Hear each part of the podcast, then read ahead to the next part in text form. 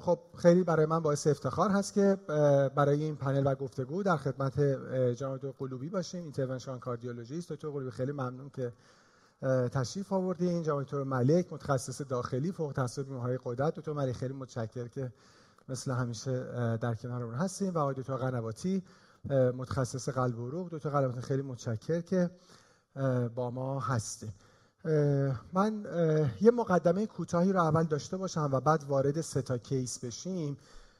راجع به اهمیت موضوع خب بالاخره ما توی چند سال گذشته یه خورده راجع به در حقیقت پندمی کووید خیلی گرفتارش بودیم و بالاخره خود با این واژه پندمی مواجه شدیم. ولی واقعیتش اینه که ما قبلش و همین الان پندمی های خیلی مهمتری داریم و می‌دونیم که خب مهمترینش بیماری های قلبی و عروقی هستن. تقریبا نزدیک نیم میلیارد نفر در دنیا مبتلا به بیمارهای قلبی عروقی هستن من این نمودار از همه دنیا گذاشتم برای اینکه ببینیم این عددا همینجور در حال افزایشه. پس با یک بیماری بسیار شایع و در حال افزایش روبرو هستیم.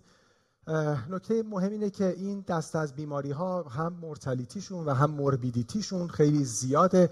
به جهت مورتالیتی خب دیگه هممون می‌دونیم که بیماری های قلبی عروقی شایع مرگ در همه دنیا هستند از در حقیقت ترکیب همه کنسرها بیماری های قلبی عروقی مرگ بیشتری رو متاسفانه می‌گیرن. تقریبا سالی نزدیک 17 تا 18 میلیون.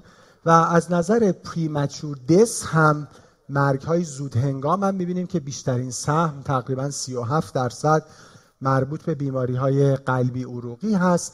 از نظر دیسبیلیتی هم یعنی موربیدیتی هم می‌بینیم که بیشترین سهم مال ischemic heart disease و stroke هست. و مجموع این هم که بهش DALY گفته میشه یا disability adjusted life year نکته ای که هست این که علیرغم همه پیشرفتایی که برای هم primary prevention و هم secondary prevention قلبی عروقی بالاخره انجام شده ولی متاسفانه ترکیب این دوتا متاسفانه در حال افزایش. projection اینه که تا سال 2030 این افزایش morbidity و mortality بیماری قلبی عروقی بیشتر هم بشه. پس با بیماری مواجه هستیم که شیوع زیادی داره. شیوعش در حال افزایشه و mortality و morbidity زیاد و رو به افزایشی هم داره. خب ما راجع به دو risk factor می‌خوایم صحبت کنیم یعنی دیسلیپیدمی و hypertension. من اولین نمودار ارتباط LDL و یعنی ارتباط کاهش LDL و کاهش کرونری هارت دیزیز رو گذاشتم. حالا خیلی به عدداش رو اینا کاری نداریم ولی اینا مطالعات مختلف کوهورت و پراسپکتیو و ترایال و مطالعات ژنتیکه که می‌بینیم همشون به نفع این هست که ما هر چقدر بتونیم LDL رو کم بکنیم ریسک بیماری های قلبی عروقی کم میشه. یعنی این کازالیتی از نظر پزشکی کاملا اثبات شده است که حالا راجع به اعداد ارقامش تو case ا بیشتر با هم صحبت می‌کنیم و risk factor مهم دیگه ای که می‌خوایم صحبت کنیم بحث hypertension هست که خب می‌بینیم شایع ترین علت قابل پیشگیری مرگ در همه دنیا فشار خون بالاست با یه اختلاف زیادی نسبت به بقیه علت ها این اهمیت این هست که ما از بین risk factor های مختلف این دوتا یعنی hypertension و دیسلیپیدمی رو انتخاب کردیم و آخرین نکته در این مقدمه این که متاسفانه علیرغم این که بیماری مهمی هست و اینقدر mortality و morbidity داره ولی موفقیت دنیا در کنترل risk factor ها خیلی کم بوده. ما یه اصطلاحی داریم cardiovascular health index score. اون قسمتی که من با زرد highlight کردم. در این مطالعه که خیلی داشتم کشورهای ول بوده از نظر وضعیت پزشکی و health می‌بینیم که تقریبا کمتر از 20 درصده یعنی وضعیت کنترل risk factor های قلبی عروقی کمتر از 20 درصد موفقیت داشته. و خب این نشون میده که هنوز راه خیلی نرفته وجود داره. همه همکارانی که اینجا هستن همکارانی که با ما آنلاین هستن همه clinician هستن هم practitioner هستن. و خب در real world ایران هم ما می‌بینیم که متاسفانه نه فشار خونه خوب کنترل میشه نه وضعیت لیپید خیلی خوب کنترله و حالا همینجور بقیه risk factor ها مثل دیابت و وضعیت smoking و اضافه وزن و کم تحرکی و اینها و خب این ضرورت داره که ما حالا هم به جهت علمی بیشتر آشنا بشیم باش و خب بتونیم کمک بکنیم نهایتا به هم بالاخره بیماران و هم public برای اینکه risk factor ها بهتر کنترل بشه. من دو تا اسلاید دیگه هم به عنوان مقدمه گذاشتم. یه اشکالی که معمولا وجود داره معمولا حالا هم تو این جلسات هم وقتی آدم خودش داره درس می‌خونه و guideline ها و update ها و evidence و اینا رو داره مرور می‌کنه این تعدد guideline ها خیلی موقع آدم فکر می‌کنه که بالاخره هر کدومشون یه چیز دارن میگن. این میگه نمی‌دونم مثلا goal hypertension این قدر این میگه مثلا تعریف اینجوریه. یکی میگه LDL باید به اینجا برسیم یکی دیگه میگه یه جور دیگه. و آدم فکر می‌کنه که واقعیتش خب اینا مثلا با هم خلاصه همگونی ندارن همجهت نیستن.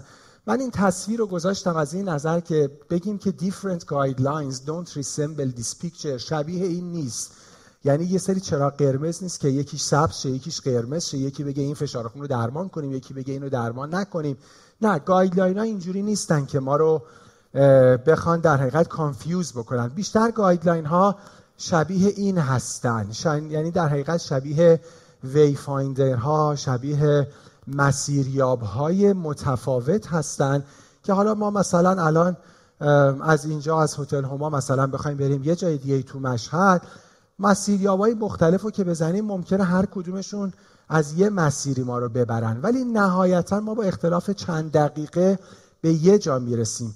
guideline ها واقعا اینجوریه. ما الان در مثلا hypertension guideline ACC داریم ESC داریم ISH داریم International Society of Hypertension داریم.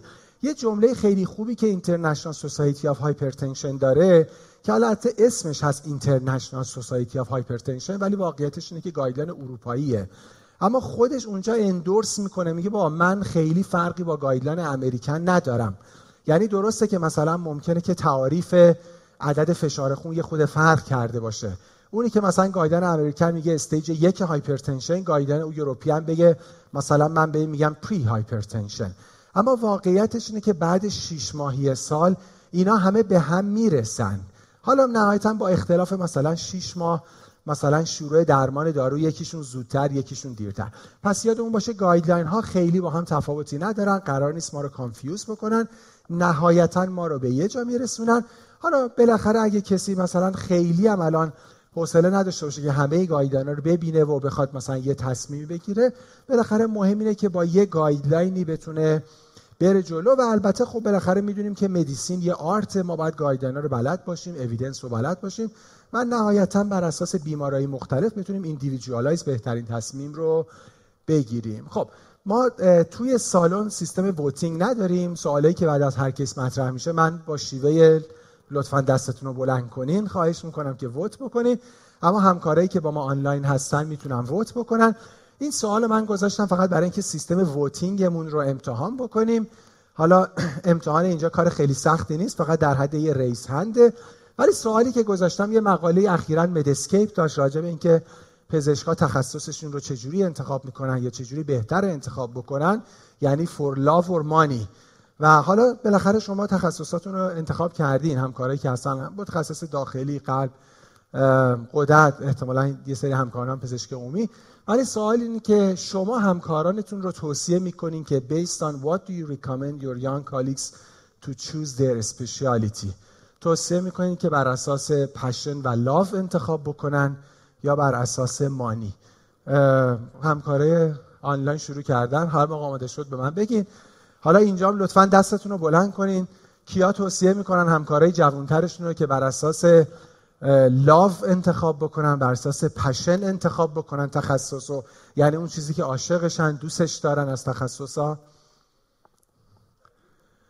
الان دیگه الان. نه الان مثلا همکارای جوون میان با شما مشورت میان اخیرا امتحان نمی‌دونم. خب کیا بر اساس مانی؟ خب یه دم. خب. بله. خب حالا پس وایس یه خورده. چند نفر با ما هستن؟ حدودا خب. آها خیلی خب. میگن که همکاری که با ما آنلاین هستن که خیلی تعدادشون هم زیاده. چقدر؟ 700 نفر. برای اینکه بتونن ووت بکنن چیکار باید بکنن؟ آه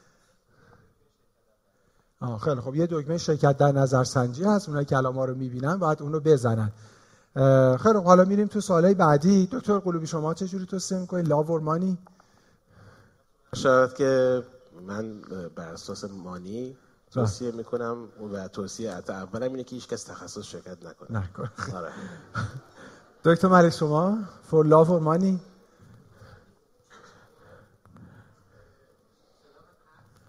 دکتر ملک صداشون رو تو سالن نداری. درست. خب قدیم توصیه می‌کردن که مادرها که خب ازدواج که می‌کنی بعدا علاقه من میشه آقلان است که برن چیزی که توی اقتصاد فشل و توی این شرایط بحرانی.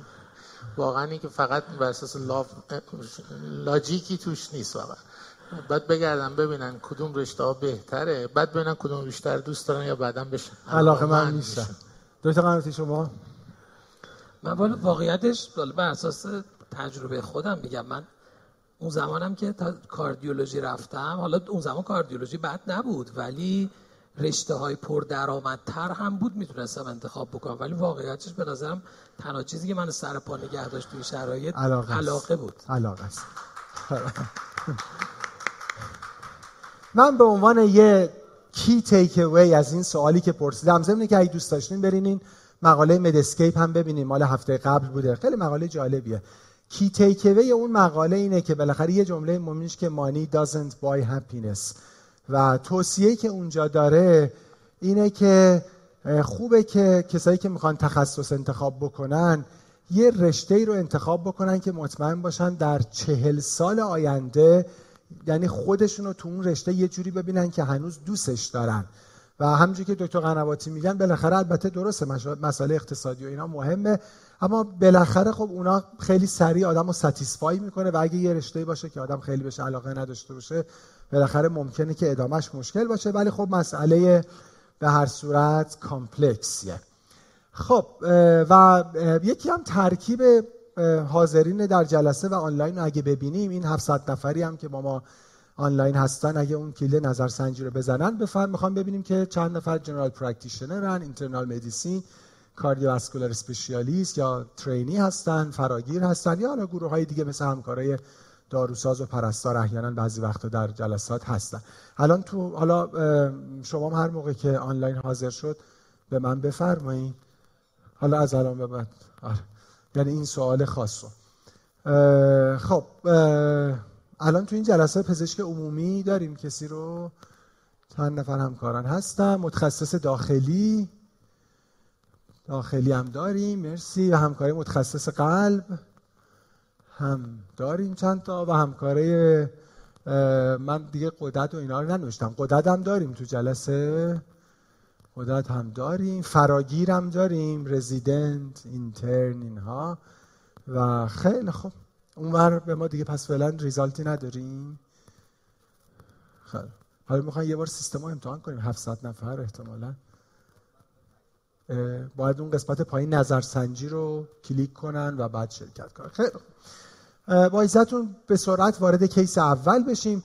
ما هر case رو که مطرح کردیم همکاران محترم بعد نظراتشون رو راجع به مباحث مختلف hypertension و lipid antiplatelet و دیابت خواهند گفت و بعدش هم ده دقیقه فرصت داریم همکارایی که در سالن هستن پشت podium تشریف ببرن هر کدوم سوال داشتن و سوالشون رو بپرسن که بشه جلسه interactive ی باشه. case اولی که خدمت مطرح میشه من البته بعدا case و اون بالا خلاصش رو گذاشتم ولی حالا دوست داشتین قلم کاغذ می‌تونی یه گوشه هم اعداد ارقام مهم و یادداشت بفرمایید خانم 43 ساله ای هستن که در آرایشگاه کار می‌کنن و الان برای second opinion اومدن با توجه به اینکه متاسفانه اخیرا مادرشون رو در سن کم از دست دادن و خب خیلی طبیعتا مضطرب هستن راجع به خودشون و بقیه خانواده.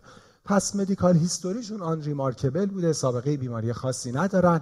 current smoker هستن تقریبا ده pack-year و خب مادرشون MI کردن در سن 63 سالگی و فوت کردن.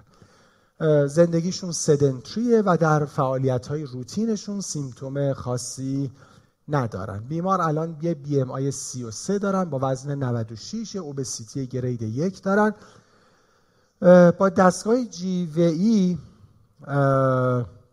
یا حالا شاید هم انروید اغربه یعنی حالا با یکی از این دوتا بوده دیجیتالی نبوده.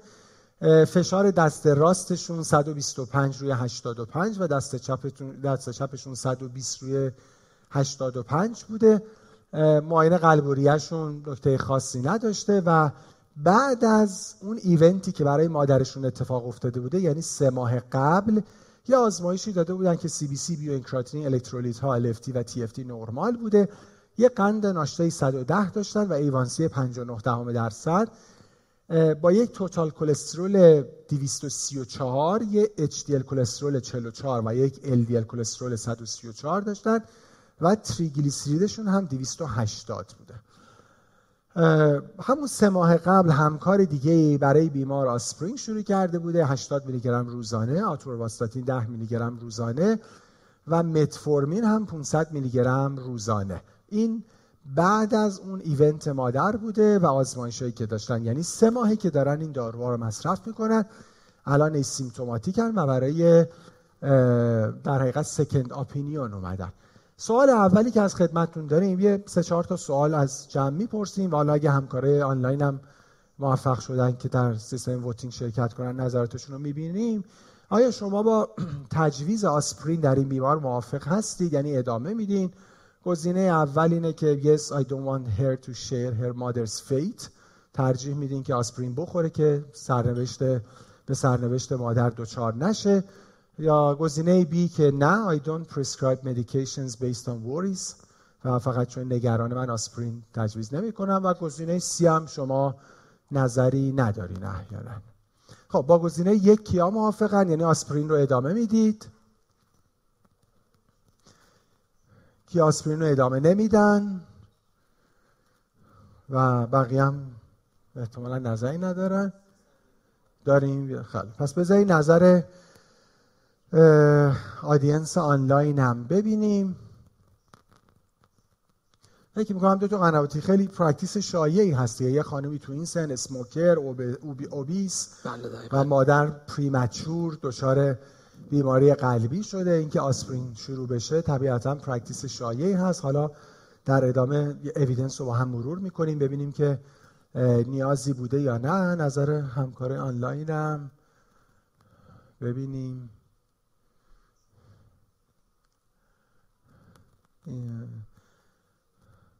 آها. حالا هر تعداد رأی دادن همه گزینه A بوده درسته؟ خیلی بریم بی که حالا هنوز خیلی تعداد زیادی هم نبوده البته. فکر کنم هنوز خیلی موفق نشدن که. آره.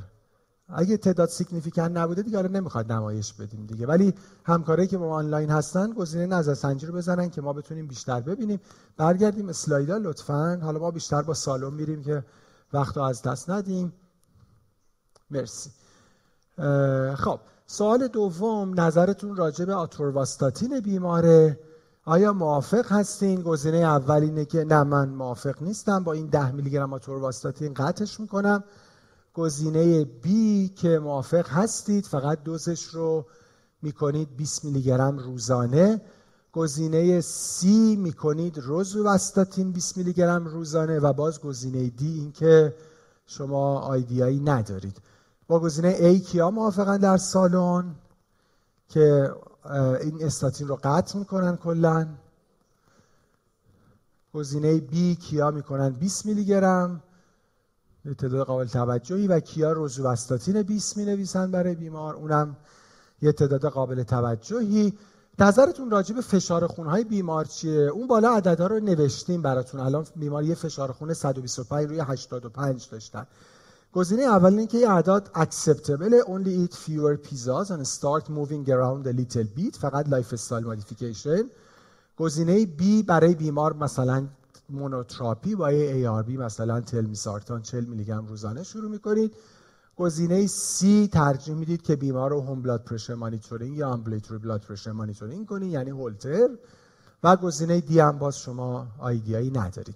با گزینه A کیا موافقن؟ یعنی این اعداد قابل قبوله و فقط توصیه به lifestyle modification گزینه B کیا برای بیمار دارو شروع می‌کنن؟ با همین عدد 125 رو 85 و گزینه C کیا هولتر یا home blood pressure monitoring خیلی خوب. و راجع به TG number دقت کنید بیماری LDL 134 داشتن و تریگلیسیریدشون هم اون بالا داریم. 200 آه 280 اون بالا دارم. 280 خب چه کار می‌کنیم will start here on جنفیبروزیل برای بیمار شروع می‌کنیم کیا موافقن که جنفیبروزیل شروع بشه؟ با فنوفیبرات کیا موافقن؟ با اومگا 3 supplement کیا موافقن؟ و کیا موافقن که فقط lifestyle modification؟ خیلی یه تنوعی وجود داره. و این دیگه سوالی هست که باید همه دستشون رو بلند کنن. سوال پرسیدیم که در حقیقت شما در office خودتون جایی که دارین طبابت می‌کنین یا حالا شاید هم اگه کلینیکی هستین چه جور دستگاه اندازه‌گیری فشار خون دارید aneroid device دارین؟ یعنی اینکه device های و گوشی کیا این دارن توی office شون؟ خب کیا مرکری کالم دارن؟ جیوی دارن؟ چقدر زیاد. و کیا از دستگاه دیجیتالی استفاده می‌کنن؟ خیلی کم و کیا فقط از حس شیشمشون یعنی اندازه گیری نمی‌کنن کلا؟ دیگه اینو کسی دستشو بلند نمی‌کنه احتمالاً خب خیلی متشکرم.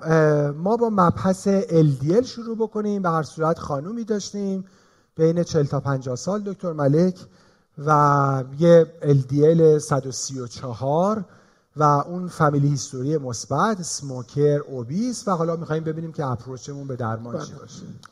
خب منم عرض سلام دارم خدمت همکاران و دوستان عزیز که روز جمعه در خدمتتون هستیم. در مورد لیپید نکته اساسی که وجود داره اون تفاوتش با risk factor های دیگه در risk factor های دیگه ما شاخص های تشخیصی و درمانیمون یه عدده. این تو قند میگیم مثلا 126 اگر مریض دوبار داشته باشه دیابتی label ش می‌کنیم میریم درمانش می‌کنیم. تو فشار خون حالا دکتر مفصل تر صحبت می‌کنن بالاخره مریض رو label می‌کنیم تو فشار خون داریم میریم درمان می‌کنیم. در مورد لیپید ما چیزی که practice شایع هستش متاسفانه اینی که اون جلو می‌بینن high است به دارو میدن یا میگن نرمال است مشکلی نیست. ما در لیپید چیزی که درمان می‌کنیم عدد لیپید نیستش و شاخص این که label کنیم هم عدد مریض نیست. ریسک مریض هست. ما در لیپید ریسک مریض رو درمان می‌کنیم. در نتیجه این به چه معناست؟ ما مریضا ما رو دو چهار تا category تقسیم می‌کنیم.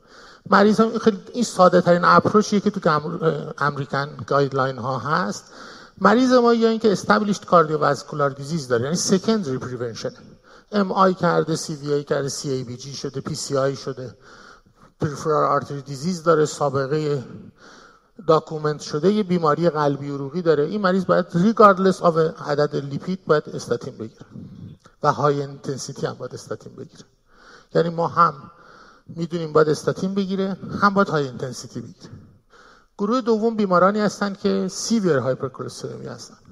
LDL بالای 190 داره مریض. باز بدون توجه risk calculate نمی کنیم و میگیم اینا باید همشون استاتین بگیرن. high intensity استاتین هم باید دریافت کنن. گروه سوم مریضای دیابتی هستن. مریضای دیابتی بالای 40 سال حالا تو فضای تیپ دو صحبت می‌کنیم. همشون باید استاتین بگیرن. بدون توجه به عدد لیپید. ولی اینکه حالا با intermediate intensity بگیرن یا high intensity بگیرن جلوتر صحبت می‌کنیم. ولی گروه چهارم مریض هایی هستن که در این سه category قرار نمی‌گیرن. مثل این خانم نه دیابتیه نه استابلیش کاردیوواسکولار دیزیز نه LDLش بالای 190 هست. در چنین مواردی هم باز ما به عددهای لیپید نگاه نمی کنیم برای شروع درمان. ریسک مریض رو محاسبه می‌کنیم. ریسک مریض یعنی که میریم 10 years ریسکش رو. شانس این که یه حادثه قلبی عروقی برای چنین مریضی در ده سال آینده اتفاق بیفته چقدر هست؟ این ریسک رو محاسبه می‌کنیم. بر مبنای این ریسک تصمیم می‌گیریم استاتین بدهیم ندهیم.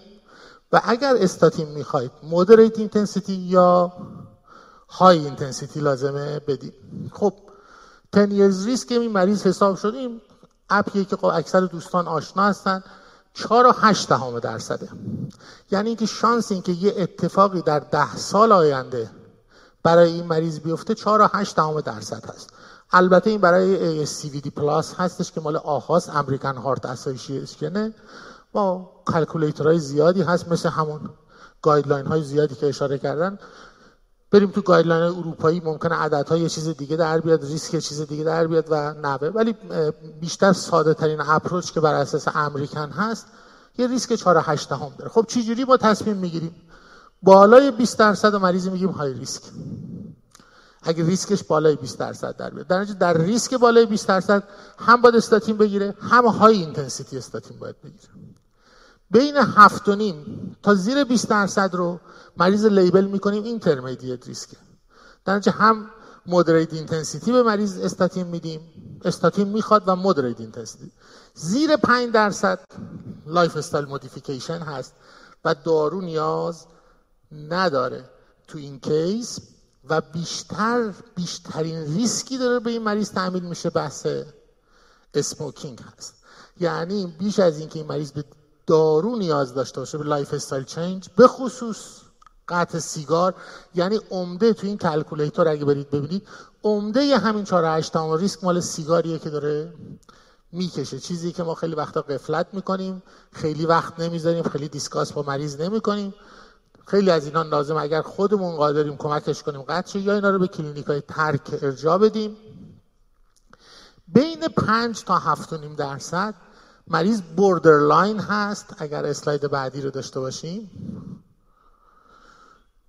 خب اینا رو که من توضیح دادم جلوتر بریم. یک concept ی به نام risk enhancer داریم. risk enhancer چیه؟ برحال calculator که بر اساس آها از مطالعه فرامینگهام این calculator بیرون اومد همینجور که توش نگاه می‌کنیم خب دیدیم سن و جنس و نژاد و کلسترول و فشار خون و دیابت و سیگار و اینا توش هست. ولی خیلی فاکتورها توش دیده نشده. risk enhancer ا concept هایی هستن که تو این فضای borderline و یا شاید تو فضای intermediate به ما کمک می‌کنن. مثلا مریضی بین 5 تا 7 درصد در میاد. سابقه پرمچور کاردیوواسکولار دیزیز تو خانواده داره. پدرش یا مادرش برادر خواهر تو سنای پایینتر دچار دی شدن. این یه ریسک انهانسره یعنی ما تو چنین کیسی تو لول های پایینتر ریسک هم برای مریض درمان شروع می‌کنیم. یکی از ریسک انهانسرها اتفاقا LDL بالای 190 بالای 160 معذرت می‌خوام. اگر مریض من LDLش بالای 160 هست بالای 190 نیست ولی ریسکش توی borderline قرار می‌گیره این یه risk enhancer ه این مریض بهتره که بهش دارو بدیم. اگر مثلا TG من تیریگلیسیرید من بالاست به طور permanent علی‌رغم lifestyle change و مریض من borderline بین 5 تا 7.5 درصده این یه risk enhancer ه یعنی بهتر است که دارو بگیره. اگر سابقه metabolic syndrome داره سابقه پره‌اکلامپسی داره یه خانومی inflammatory disease داره RA اینها همه ریسک رو بالا می‌برن. که تو calculator ما نبود. اگر مریض من بین 5 تا 7.5 درصد باشه بهتره که دارو بگیره. اینا شاخص های بالینیشه یه سری شاخص های آزمایشگاهی هم داریم. یکیش CRP ه بعدن بعدن که چه کنم به زودی در مورد CRP خیلی خیلی خیلی زیاد خواهید شنید. یعنی guideline های جدیدتر که بیاد. در مورد CRP به عنوان یک ما تمام approach ما در cardiovascular risk risk factor هایی که صحبت می‌کنیم و لیپید که بحث می‌کنیم بر مبنای ریسک و lipid lower LDL هست. یعنی هرچی LDL بیاریم پایین. یه کانسپت جدید آنتی کانسپتش وجود داشته کانسپتش جدید نبود. اویدنسی نداشتیم که ما اگر یه مداخله دارویی انجام بدیم می‌تونیم فرای لیپید اون رزیجوال ریسک رو از طریق داروهای آنتی اینفلاماتوری می‌تونیم ریسک رو کاهش بدیم. نتیجه سی آر پی بالای دو ضمن که اینجا به عنوان ریسک انهانسر است یعنی باید به مریض لیپید بدهی در مریضی که high risk هست یا مریضی که established cardiovascular disease داره بعدا احتمال خیلی زیاد بیشتر خواهید شنید. حالا داروی کلشسین با دوز کم موردی هستش که بعدا در guideline های جدیدتر خواهد آمد FDA approval گرفته و concept anti-inflammatory هم یه concept جدیدی که حالا همکارانم اگه کامنتی داشتن تو بین خواهند گفت. پس یکی CRP بالای دو هست. لیپوپروتئین A یک نکته خیلی مهم است. تو این case با توجه که مادرش هم البته سابقه خانوادگی CVD هم داشته شاید اندازه‌گیری لیپوپروتئین A یه چیز کمک کننده ای باشه. به خصوص تو فضای borderline اگر قرار داشته باشه که می‌بینیم لیپوپروتئین A بالای 50 میلی گرم پر دسیلی ApoB بیشتر از 130 و ankle brachial index زیر 9 دهم در حقیقت risk enhancer ها به ما میگن که اگر مریض ما یکی یا چند تا از این risk enhancer ها رو داشته باشه حتی اگر در فضای borderline باشه بهتره که استاتین دریافت کنه. در نتیجه اگه جمع‌بندی خیلی کوتاهی از بحث داشته باشم ما ریسک مریض رو اگر در اون سه تا category قرار نمی‌گیره برای primary prevention باید ریسک مریض رو حساب کنیم. اگر در یکی از category های high risk و intermediate risk قرار می‌گیره بهتره که استاتین بگیره moderate و high intensity و در فضای borderline risk enhancer ها حرف زیادی برای گفتن دارن و وجود risk enhancer ها ما رو push می‌کنه به سمت اینکه برای مریض دارو بذاریم. تو این case بر مبنای guideline های آمریکایی بهترین recommendation برای مریض lifestyle change به خصوص قطع سیگار است. خیلی ممنون. خیلی متشکرم. من چند تا نکته رو پس بخوام highlight بکنم تو مریک از نکاتی که فرمودین. اولا خیلی ساده باید ببینیم که آیا بیمار در کدوم یک از این چهار گروهی هست که آقای ملک فرمودن. سه گروهش ساده است که ما با سختترین گروه شروع کردیم. یعنی اگه بیمار ASCVD established داره که یکی از case profile های ما خواهد بود که حتما نیاز به استاتین خواهد داشت. اگه بیمار مبتلا به دیابت هست هم نیاز به استاتین خواهد داشت. و اگه بیمار در category FH هست familial hypercholesterolemia یعنی LDL های بالای 190 که او هم نیاز خواهد داشت این گروه در حقیقت گروه primary prevention یعنی non ASCVD non FH non diabetic که خب فرمودن حتما باید ریسک حوادث قلبی عروقی 10 ساله حساب بکنیم.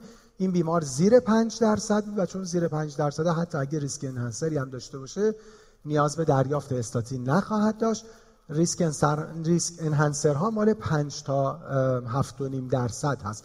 یه نکته ای که هست فقط دکتر ملک خیلی guideline بهش اشاره می‌کنن یادمون نره اینکه این ریسک رو باید سال به سال برای بیمار حساب بکنیم. این بیمار الان ریسکشون 4.8 درصد بود. سال بعد این آدم یه آدم دیگه میشه. یعنی سنش میره بالا ممکنه که فشار خونش رفته باشه بالا ممکنه که عدد تریگلیسیرید و HDL تفاوت کرده باشه و ممکنه سال بعد مثلا ریسک حواس قلبی عروقی مثلا بشه 6 درصد 7 درصد و کلی هم ریسک انهانسر داشته. یعنی اگه بره بالای 5 درصد مریض فامیلی هیستوری مثبت داشت برای پریمچور سی و تریگلیسیرید بالای 150 160 داشت. یعنی به دلایل مختلف میشه استاتین به بیمار داد. یه نکته ای که من به نظرم خوبه روش تاکید بشه و بعد وارد مبحث تیجی بشین در خدمت آقای دکتر قلوبی اینکه الان کمتر تو پزشکی تصمیم گیری بر اساس یه اصطلاحی دمش میگن گشتالت وجود داره. گشتالت یعنی اینکه ما مثلا در مجموع بگیم این بیمار این دارو رو می‌خواد. می‌دونین؟ یعنی اینکه ما مثلا یه اطلاعات کلی داریم و بیمارم یه براندازی می‌کنیم و gestalt opinion ما اینه که این بیمار مثلا خوبه بهش استاتین بدیم.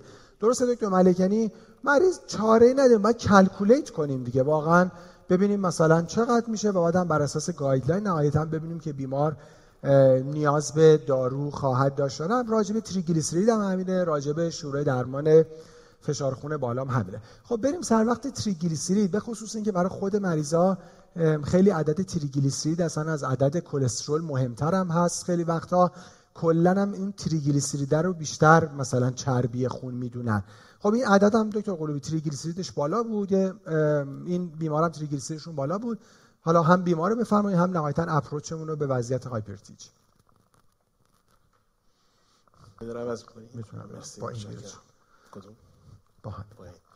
خب عرض سلام و دیگه ظهر بخیر دارم خدمت اساتید گرامی و همکاران محترمم خیلی خوشحال هستم که یک میز خیلی وزینی از اساتید پیشکسوت دانشگاه علوم پزشکی مشهد رو اینجا شاهد هستیم. از رشته های مختلف قلب اندوکرینولوژی روماتولوژی نفرولوژی و گاسترونترولوژی. خب باعث افتخارم ما داریم باید درس پس بدیم به کار من خیلی سخت کرده امروز در حضور اساتید گرامی و محترم.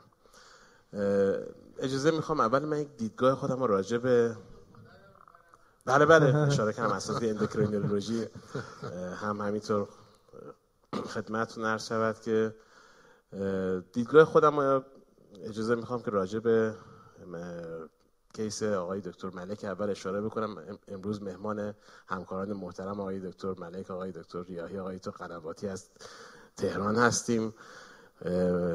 و من نقش میزبانی رو دارم. نواز زیاد حرف بزنم ولی خب اجازه می‌خوام یک بالاخره تجربه و 15 ساله که در ارتباط با بیماران رو دارم و خدمتتون عرض بکنم. همچون که اشاره کردن خب ما برنامون این هستش که بیشتر راجع به گایلان های امریکن صحبت کنیم. خیلی وارد گایلان های یوروپیان نشیم. طبق guideline های American همچون که اشاره شد ریسک ایشون هنوز در حد low risk حساب شد.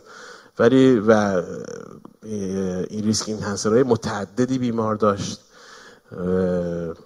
من جمله family history مثبت و hsCRP و لیپوپروتئین little a هم که براش اندازه‌گیری نشده بود که حتما لازم است برای این بیماران اندازه‌گیری بشه لیپوپروتئین little a.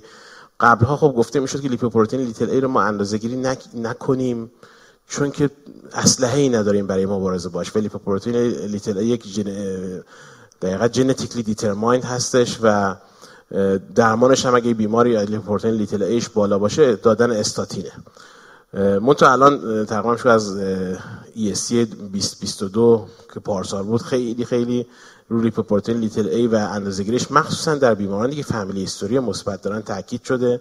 و اگه نگه لیپوپروتئین little a شون بالای 50 باشه فعلا اسلحه‌ای که وجود داره اینه که ما با آورد کاهش دادن LDL کلسترول با استاتین ریسک اینا رو کاهش بدیم. داروهایی در حال trial های گذراندن trial های بالینی هستن که هدف قرار میدن لیپوپروتئین little a رو. حالا باید ببینیم چند سال دیگه این داروها وارد بازار میشن یا نمیشن. در حال حاضر اگه یک بیمار خیلی high risk از این نظر داشته باشیم PCSK9 inhibitor هایی که مثل evolocumab که تو ایران هم الان داریم می‌تونن که لیپوپروتئین little a رو هم علاوه بر کلسترول کاهش بدن. یک اشاره خاصم به لیپوپروتئین little a بکنم. آیتو ملک شما صحبتی داشتین. بله.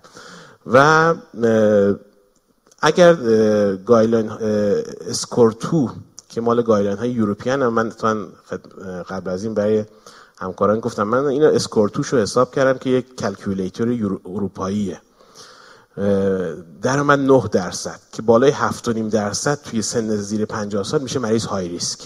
یعنی مریض با این بیمار باید high intensity استاتین بگیره بر اساس calculator اروپایی که calculator اروپایی رو اگه من توصیه می‌کنم همکاران حتما اپلیکیشنش رو تو موبایلاشون بگیرن. خیلی calculator بسیار بسیار کامل یه ASCVD رو هم توش داره. به اسم ESC CVD European Society of Cardiology CVD risk CVD risk ESC CVD رو اگه search بکنین تو Google Play یا App Store به راحتی میاد و می‌تونین توی موبایلتون داشته باشین و هم SCORE2 که مال European رو هست حساب بکنین هم خیلی از ریسک های دیگه که خب در SCORE2 تفاوتش با ASCVD این هستش که در SCORE2 چهار تا region تعریف شده. low risk، intermediate risk، high risk و very high risk و شما می‌تونید بر اساس کشوری که توش زندگی می‌کنین انتخاب بکنید و ببینید که در چه region ی هستین. ایران جزش نیست برای اینکه ایران data نداده. ولی تقریبا میشه اکثر کشورهایی که دور ما هستن ترکیه، ارمنستان، ازبکستان آذربایجان بلاروس اینا همشون جز region های very high risk ن یعنی و با تجربه که بالاخره ما این روزا داریم راجع به بیمارانی که ما ببینیم ما هم به نظر می‌رسه بازم جز region very high risk CAD هستیم و باید بر اساس region very high risk محاسبه بکنیم ریسک بیمارانمون رو. در اصل بر اساس SCORE2 اگه ما اینو بیمار رو حساب کنیم باید بهش high intensity استاتین بدیم. این فقط نکته بود که خواستم بهش اشاره بکنم که در نظر داشته باشیم. یکم به lifestyle modification. یه real world evidence ی وجود داره که خب من بهش اشاره شده بود که ما lifestyle فقط مخصوص ایران نیست در کل دنیا بوده که بیمارانی که ما بهشون توصیه به lifestyle modification می‌کنیم مثل قطع سیگار کاهش وزن افزایش فعالیت فیزیکی فکر می‌کنید چند درصدشون به اون هدف یا گلی که ما براشون تعیین می‌کنیم دست پیدا می‌کنن؟ چهار درصد خیلی کمه. من قبلش آقای دکتر ملک همین رو داشتم امروز صبح اشاره می‌کردم که خب من cardiologist م شما endocrinologist ین. ما خودمون رو اگه نگاه بکنیم دیگه تکلیف بقیه روشنه که lifestyle modification واقعا دستیابی به اون اهداف کار ساده ای نیست. ما هر شب با مریضان راجع به قطع سیگار داریم چونه می‌زنیم ولی خیلی زحمت بکشیم به smoking reduction دست پیدا می‌کنیم که می‌دونیم اثرش marginal ه. دست که ما هدفمون smoking cessation قطع کامل ولی من واقعا می‌بینم که واقعا موفق نمیشیم. دلایل متعددی داره ولی خب motivation بیمار خیلی مهمه. ولی به هر صورت اینکه خیلی امیدی به lifestyle modification نبندیم و اگر بیمارتون بعد توی سری های بعدی assess کنید که واقعا بیمار علی رغم اون discussی که باش کردیم و motivation ی که براش که این lifestyle modification رو بهش دست پیدا نمی‌کنه واقعا باید دست به دارو شد دیگه چاره ای نیست ریسک بیمار رو باید با کمک داروها کاهش داد. راجع به تریگلیسیرید هم که خب بحث من بوده اینه که خب persistent hypertriglyceridemia definition ش این هستش که شما یه fasting تریگلیسیرید بالای 150 میلی گرم per داشته باشین که حداقل بعد از چهار تا دوازده هفته lifestyle intervention صورت گرفته باشه. برخلاف کلسترول که با سختگیرانه ترین رژیم های غذایی ما بیشتر از 20 درصد شاید نتونیم کلسترول رو کاهش بدیم تریگلیسیرید اینجوری نیست. شما با ریسک دقیقت مداخله رژیم غذایی و کاهش وزن و همچنین فعالیت فیزیکی تا 80 درصد در مجموع می‌تونین که تریگلیسیرید کاهش بدین که خیلی رقم بزرگیه. پس اقدام اول ما باز هم برای تریگلیسیرید تریگلیسیرید زیر 500 بحث در اینجا lifestyle modification هستش و دست پیدا کردن به کاهش وزن که می‌بینید تا 70 درصد dietary modification ها که عمدتا کاهش مصرف یعنی کاهش کالری و کربوهیدرات در بیماران هستش. خیلی مریضا وقتی میگن تریگلیسیریدشون بالای فکر می‌کنن که باید چربی نخورن. در صورتی که باید کربوهیدراتشون و کالریشون کاهش داده بشه و همچنین physical activity که باز تا 30 درصد و در مجموع اگه واقعا بیماری اترنس خوبی داشته باشه تا 80 درصد می‌تونه تریگلیسیرید کاهش بده با رژیم غذایی و کاهش وزن و فعالیت فیزیکی که رقم خیلی تقریبا میشه عالی هستش و معمولا نیاز به درمان دارویی پیدا نمیشه. خب حالا تکلیف این بیماری که حالا تریگلیسیرید بالا داره چیه؟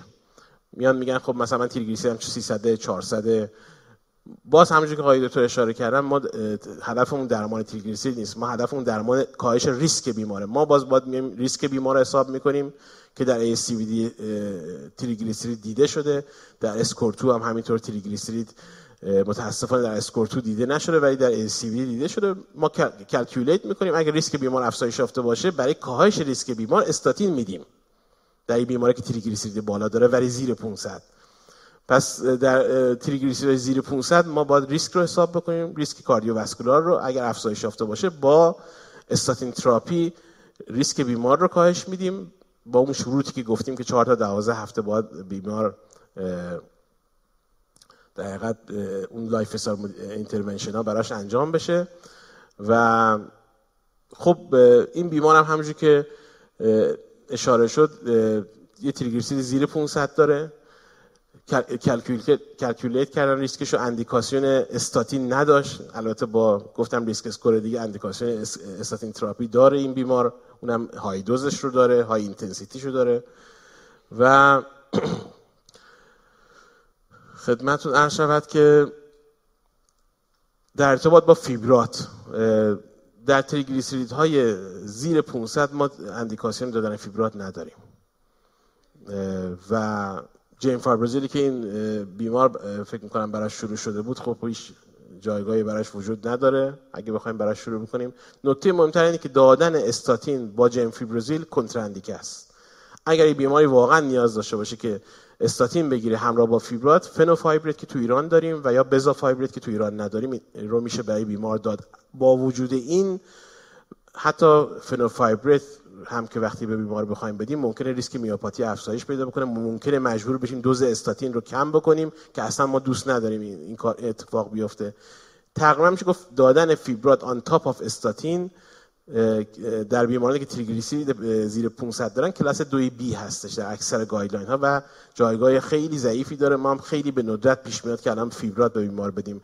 علاوه بر تریگلیسیرید در secondary prevention در primary prevention که دیگه جایگاه خودشو داره و تقریبا اندیکاسیون پیدا نمی‌کنه. و این بیمار خب ما توصیه می‌کنیم که فقط همون lifestyle modification هایی که آقای دکتر ملک اشاره کردن براش انجام بشه و بعد دوباره follow بشه. در setting primary prevention و یه مقدار محف هست اسلایدش.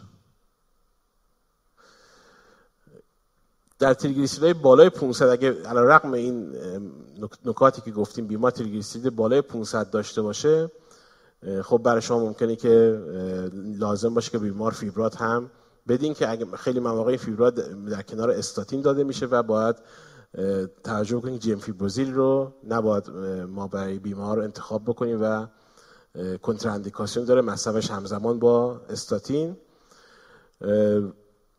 مسئله دیگه که وجود داره بحث سایر داروها هستش. الان توی اسلاید خب یک اشاره شده به اومگا 3 فتی اسید ها و در فیش اویل فیش اویلی که ما الان توی داروخونه داریم که کپسولای معمولا هزار میلی گرمی است بیشتر از 300 میلی گرم اومگا 3 فتی اسید توش نداره. و اون دوزی از اومگا 3 fatty acid که کمک می‌کنه به کاهش تریگلیسیرید دو تا چهار گرم در روزه. که تقریبا معادل 12 13 تا کپسول fish oil میشه که عملا امکان پذیر نیستش. polyunsaturated fatty acid های به اصطلاح PUFA رو ما توصیه می‌کنیم در مواردی که بعضی از بیمارانی که خب مخصوصا دیابتی اگه باشن و علی‌رغم درمان با استاتین و همچنین lifestyle modification تریگلیسیریدهای بالای 135 داشته باشن بر اساس guideline های اروپایی ما می‌تونیم که pure omega polyunsaturated omega 3 fatty acid رو بهشون بدیم که دارویی هست به اسم icosapent ethyl اسید. کپسول دو گرمی داره که دو تا دو گرم در روز یعنی دو تا کپسول به بیمار می‌تونیم بدیم. تو ایران نیست برای شما هم نمیدیم. ولی اگه که خب وقتی وارد بشه این omega three omega three fatty acid هایی که purification بالا داره و high dose هستش رو ما می‌تونیم برای کاهش ریسک و همچنین کمک به کاهش تریگلیسیرید برای بیماران تجویز بکنیم. overall approach ما به بیماران calculation ریسکشون هست.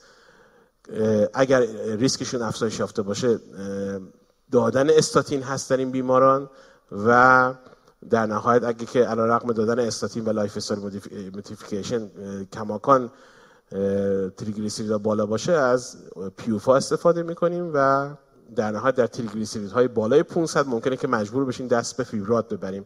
تقریبا میگم من خودم فکر, فکر نمی کنم سالی بیشتر از دو سه تا نسخه فیبرات داشته باشم. و تقریبا اکثر بیماران indication دادن فیبرات رو پیدا نمی‌کنن. اسلاید دیگه هم که باقی نموند. بله. مرسی دکتر قلوبی. من چند تا نکته رو پس بخوام highlight کنم. خیلی ممنون. من فکر کنم مهمترین نکته که باید highlight بکنیم اینه که بیشتر جنفیبروزیل ها و فنوفیبرات هایی که توی سبد دارویی بیمار هست و میشه DC کرد به خصوص حالا جنفیبروزیلا که با دوزای خیلی عجیب غریبی هم یعنی مثلا مریض 300 میلی گرم daily و 300 میلی گرم BID که اصلا می‌دونیم خب دوز جنفیبروزیل اینجوری نیست. نکته خیلی خیلی مهمی که فرمودن که اگرم قرار بیمار فیبرات بگیره با استاتین که عمده بیماران معمولا این ترکیب رو نیاز دارن. یعنی بالاخره بیماری بوده که high risk ه حالا مگه اینکه high risk نبوده باشه و LDL بالا نبوده باشه و ما فقط pure hyper TG خواسته باشیم درمان بکنیم. به هر ترکیب استاتین و جنفیبروزیل absolute contraindicate عه اصلا این دوتا رو با هم نمیشه داد. یه نکته خیلی خیلی مهم دیگه که فرمودن من highlight بکنم این که حالا تو این گرونی دارو و بالاخره cost درمان و چیزهای مختلفی بالاخره هزینه های زیادی که بالاخره همه مردم باش سر و کار دارن. دیگه داروی اضافه هی برای مریض تجویز نکنیم. supplement omega 3 هیچ جایگاهی در درمان hyper TG نداره.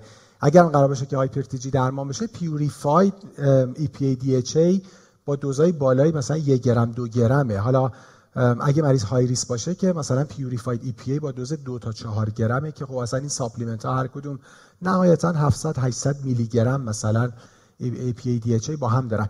یه نکته ای که هست دکتر قلوبی حالا می‌تونیم یه challenge کوتاهی داشته باشیم. همکارا خیلیاشون متخصص هستن چون شما یه اشاره به SCORE فرمودین. من الان تو این فاصله SCORE این مریضم حساب کردم. همونجوری که فرمودین خب چهار تا region داره. low risk و intermediate risk و high risk و very high risk فقط در category very high risk ریسک مریض میره بالای 5 درصد. یعنی حتی اگه ما با SCORE کشورهای high risk European هم حساب بکنیم مثلا ریسک این مریض باز هم میشه حدود 4 8 درصد. یعنی پایینه. من challenge ی که الان می‌خواستم مطرح بکنم دکتر قنواتی از شما شروع کنیم و بعد دکتر ملک و دکتر قلوبی هم نظرشون رو بفرمایند. بالاخره یه مریضیه که حالا با همون calculator ACC AHA هم دکتر ملک بالاخره لب 5 درصده یعنی مثلا 4 و 8 درصده. اینکه ما بیایم چون الان یه paradigm جدیدی هم که توی درمان لیپید وجود داره این که به جای اینکه بر اساس اعداد بخوایم تصمیم بگیریم بر اساس imaging تصمیم بگیریم. یه پیشنهاد هم می‌تونیم باشه که برای بیمار calcium score حساب بکنیم به خصوص اینکه بالاخره چون یه first relative ی این خانوم داشته که خانوم زیر 65 سال دچار حادثه قلبی عروقی شده خب این خیلی خیلی significant ه سوالم اینه که مثلا چک کردن calcium score برای مریض می‌تونه گزینه خوبی باشه؟ یعنی ما یه CAC score چک بکنیم اگه مثلا بالای 100 بود به خصوص 150 200 اینا هم guide استاتین میشه. یعنی آدم میگه من دیگه بهش استاتین میدم. به قول دکتر قلوبی حالا ریسک American ی که 4 8 ریسک high risk European هم یه, یه چیز جالبی که هست دیروز guideline اس American در اومده و اگه دقت بکنی یه جدول خوبی داره که در حقیقت prevalence chronic coronary disease رو اس رو توی دنیا مثلا رنگ بندی کرده کشور ما نارنجی پر رنگه یعنی تقریبا یعنی یه, خورده مونده به اینکه خیلی خیلی قرمز بشه. یعنی اینکه prevalence chronic coronary syndrome تو کشور ما خیلی خیلی زیاده تو جدولی که guideline American داده. موافقیم با چک کک اسکور دو میکروفون بله. نکته که حالا من می‌خواستم بگم قبل از اینکه در مورد کلسیم score نظرم رو بگم به بحث ریسک یه slope ه نه step. مریض از یه ریسک نمیپره توی ریسک دیگه به تدریج میره بالا. مریضی که ریسک 4 و 8 دهم داره با ریسک با border 5 خب داره به, به مرز می‌رسه. این نکته اول. اون چیزی که برای این مریض تعیین کننده است به نظر من اینی که ما یه estimation ی از این داشته باشیم که این بیمار با شرایطی که الان داره نگرانی از بابت سرنوشت مادرش داره آیا الان میشه بیمار رو convince کرد که سیگار رو بذاره کنار یا نه؟ اگه بیمار واقعا سیگار رو بذاره کنار یه تغییر قابل توجهی توی ریسکش اتفاق میفته که شاید خیلی از معادلات رو عوض کنه. ولی اگر بیمار تصمیم به ادامه داره از نظر من بهترین کار documentation وجود آتروسکلروز حالا با calcium score با سونوگرافی کاروتیده که اصلا بفهمیم بیمار کجای طیف قرار گرفته. این نکته اول. نکته دوم دکتر در مورد SCORE گفتم. ببینید سیستم تعیین ریسک اروپایی که اسمش مخففش میشه SCORE و الان SCORE two هست توی ایران validate شده نیست. یعنی ما وقتی خودمون توی یه مطالعه نیستیم یا توی calculator نیستیم اولین کاری که باید بکنیم باید ببینیم اون data ها توی data های ما validate میشه یا نه. در مورد ASCVD این کار توی مطالعه glucose lipid study تهران validate شده. ما در هر حال توی اون data ها نیستیم. ما نه در data های SCORE هستیم نه در data های pooled cohort. estimate ی که مال ASCVD هست ولی با توجه به اینکه اون به نظر می‌رسه تو ایران validate هست من به شخص ترجیحم استفاده از اونه. ولی باز اگر بریم توی risk calculator SCORE تازه ریسک مریض بالاتر هم میره. یعنی دست به ماشه که هستیم حالا دیگه اصلا شلیک هم می‌کنیم. بنابراین مریض مریضیه که با وجودی که تو category low risk ه ولی کاملا روی border ه. و از نظر من 4 و 8 با 5 هیچ فرقی نمی‌کنه. اگه قرار این کارا رو برای 5 بکنم خب برای 5 هم من همه رو انجام میدم. مخالف calcium score چک کردن یا سونو کاروتید اصلا. فقط یه نکته ای که از CIMT خیلی دیگه recommendation قوی نداره. یعنی ما می‌خوایم فقط intima media thickness حساب بکنیم. نه باید یه سونو کاروتید بشه ببینیم پلاک داره یا نداره.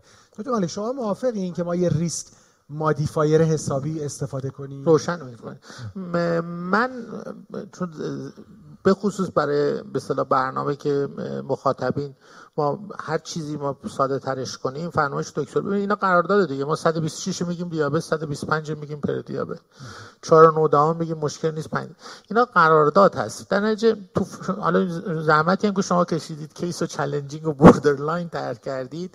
من در چنین case ی دو تا نکته بخوام clinical نگاه کنم دو تا چیز توش که بحث سیگاره می‌تونیم قانعش کنیم و قطع کنیم یا نه. و یا و اینکه اگر سن حوادث قلب عروقی برای مادرش پایین تر بود و خودش خیلی از نظر ذهنی بودید چون تو فضای 5 تا 7 نیم درصد هم واقعا بحث risk benefit استاتین ها به خاطر risk enhancer رو گذاشتن. اینکه چقدر مریض ازش نفع می‌بره. توجه می‌کنید؟ یعنی واقعا حجم evidence های ما خیلی بزرگ و لول A نیست. به خاطر همین همین قسمت نارنجی می‌گیره تو guideline یعنی حتی اگه تو 5 و 5 و نیم هم بیفته. اگر مریض خیلی burden بزرگی رو این قضیه روش هست سیگاره هم قرار نیست ترک کنه شاید به سمت این برم که بهش به اصطلاح intermediate استاتینم بدم.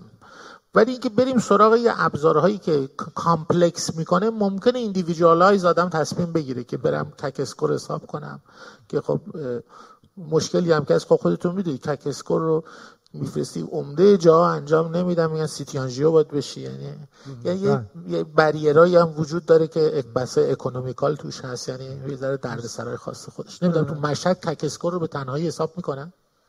یعنی بدون CT angio بله، انجام بله. بدن. خب خیلی عالی. شما موافقین CAC score چک کنه؟ خب CAC score که می‌دونیم بیشتر برای مریض intermediate risk ه همون 5 تا 7 درصد.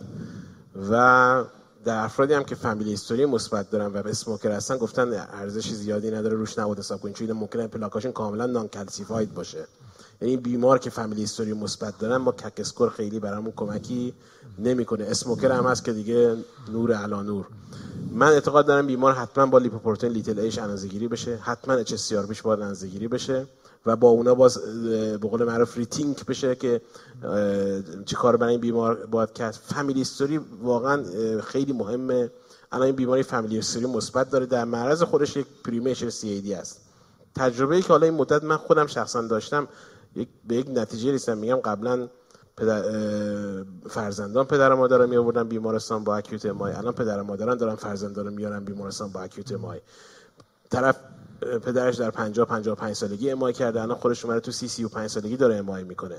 خیلی خوب شرایط ما نسبت به گذشته تغییر کرده. حالا ما فرمایش شما مطالعه نداریم که چه چیزایی باعث میشه. ولی من نتیجه که خودم کردم در طول این بودن که ما population very high risk هستیم.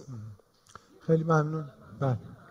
ما دو تا نکته داریم. یکی بحث family history CAD. اگه مثلا پدر مادر در سن هفتاد سالگی امای بکنن این به عنوان فامیلی هیستوری که حساب نمیشه. ما میگیم باید سن زیر 65 زیر 55 این اتفاق افتاده باشه. این میشه فامیلی هیستوری سی دی وگرنه هممون که تهش پیدا می‌کنیم. یک ترم پر مچور سی ای دیه پدر زیر 45 مادر زیر 55 این میشه پرمچور سی ای دی نکته ای که هست این که دکتر فهم بودن لیپوپروتئین A اهمیت عمدهش تو پرمچوراست چون تقریبا جزء مهمترین چیزهایی که الان می‌تونیم مداخله بکنیم چون واقعیتش اینه که بقیه موارد ژنتیک رو ما هیچ مداخله ای نمی‌تونیم توش بکنیم. تهش باز می‌خوایم بگیم سیگار نکش ورزش بکن وزن تو تنظیم کن رژیم غذایی همه اینا رو می‌خوایم بگیم. تش این دیگه با تغییری ایجاد نمی‌کنه. ولی اگر سابقه پرمچور سی یعنی زیر 45 سال مرد حالا بستگان مرد در خانواده یا زیر 55 سال در خانوم ها باشه این به عنوان یه risk factor بسیار مهمه که متاسفانه تو هیچ کدوم از risk calculator ها نیست و من کاملا موافقم. یعنی اینجا دیگه باز همون ماشه رو باید بچکونیم. خیلی دست به ماشه بودن نیست. ولی family history premature C یعنی زیر 65 زیر 55 باز به عنوان یه risk factor حساب میشه. خیلی ممنون. در فرمایش آقای دکتر قلوبی که فرمودن در تایید فرمایشون بحث CAC score. به شرط دو تا, دو تا یکی بحث smoker فرمودن. اگه smoker باشید CAC score صفر هم باشه. اگه تو اون فضا قرار بگیرید فضای intermediate یا borderline حتی CAC score صفر هم زیاد تو محاسبات نمی و یکی تو بیماران دیابتیه. به خاطر همین ما تو مریض دیابتی حتی ریسک رو هم calculate نمی کنیم. یعنی میگیم باید بالای 40 سال استاتین ولی یه نکته که داره در مریض دیابتی safety نیست یعنی باید دارو بگیره ولی یه نکته مهمی که هست documentation این که یه چیزی اون تو هست برای مریضا ذهنی خیلی قابل قبوله. یعنی تو شما بگید که تو حتما باید بخورید تا زمانی که چیزی document نبینه واقعا به این راحتی نمیشه. این نکته اول. نکته دوم این که یه تخمینی از burden آتروسکلروز به شما میده. حتی در مورد indication آسپرین هم بعدا میشه روی این موضوع بهش فکر کرد که این بیمار درسته ما میگیم primary prevention آسپرین استفاده نمی کنیم. ولی وقتی burden ی زیادی داره وقتی که CAC score بالای 100 داره اتفاقا این بیمار از مصرف آسپرین سود می‌بره. ما میگیم مثل قبل همه routinely آسپرین نخورن. جز کسی که document CAD براش داریم. حالا اگه soft plaque مریض انقدر burden ش زیاد نیست calcium score ش همچنان صفره باز حداقل خیالمون راحتی که دیگه آسپرین رو اقل نمی‌خواد. آره استاتین رو بر اساس ریسک می‌تونیم براش تنظیم بکنیم. خیلی حالا راجع به آسپرین صحبت می‌کنیم فقط نکته که چند بار دکتر قلوبی هم فرمودن و خیلی guideline هم روش تاکید دارن که همه یک بار در طول عمرشون P small letter a رو باید چک بکنن. خب خیلی risk modifier و risk enhancer مهمیه همونجوری که میگن به rethinking کمک می‌کنه که آدم ببینه بالاخره این بیمار رو با همون استاتین درمان بکنه یا نه. و آخرین نکته که من میگم و بعد وارد مبحث hypertension بشیم چندین بار راجع به risk factor modification یعنی راجع به lifestyle modification صحبت کردن. واقعیتش اینه که نه دلسته نه دلیسته این مریض واقعا اینکه حالا حالا صحبت میشه با score حساب کنیم با مثلا ASCVD plus حساب بکنیم که استاتین بگیره یا نگیره ولی واقعا بیشترین سود و این بیمار از ترک سیگارش می‌بره. و یه اشکال هم که براش استاتین شروع بکنیم همونجور که میگن این که یه جوری خیالش راحت می‌کنه که به این زندگیش فعلا ادامه بده. یعنی با BMI سی و چند و با زندگی sedentary و با مصرف سیگار و ولی واقعا حالا این آسپرینه و استاتینه و اینا خیلی offset نمی‌کنه این lifestyle نامناسبشو. خب وارد مبحث فشار خون بشیم. دکتر قنواتی approach مون بعدا چجوری باشه؟ مرسی. خب سلام مجدد. عرض می‌کنم خدمت همکاران. بحث ریسک یکی از مهمترین اجزای management شده در حال حاضر. حالا استاد ملک گفتن دیگه در مورد LDL اصلا بحثی در مورد عدد نداریم. عمدتا بحث ریسکه ما می‌خوایم ریسک رو بیاریم پایین. عدد اون آزمایشه اگه LDL مریض بشه 50 ولی MI بکنه که فایده ای نداره. یا حتی اصلا مریض ممکنه MI بکنه MI کرده بعد از اون عدد بگیرید LDL 60 اون چیزی که شما دارید درمان می‌کنین کاهش ریسک مریضه.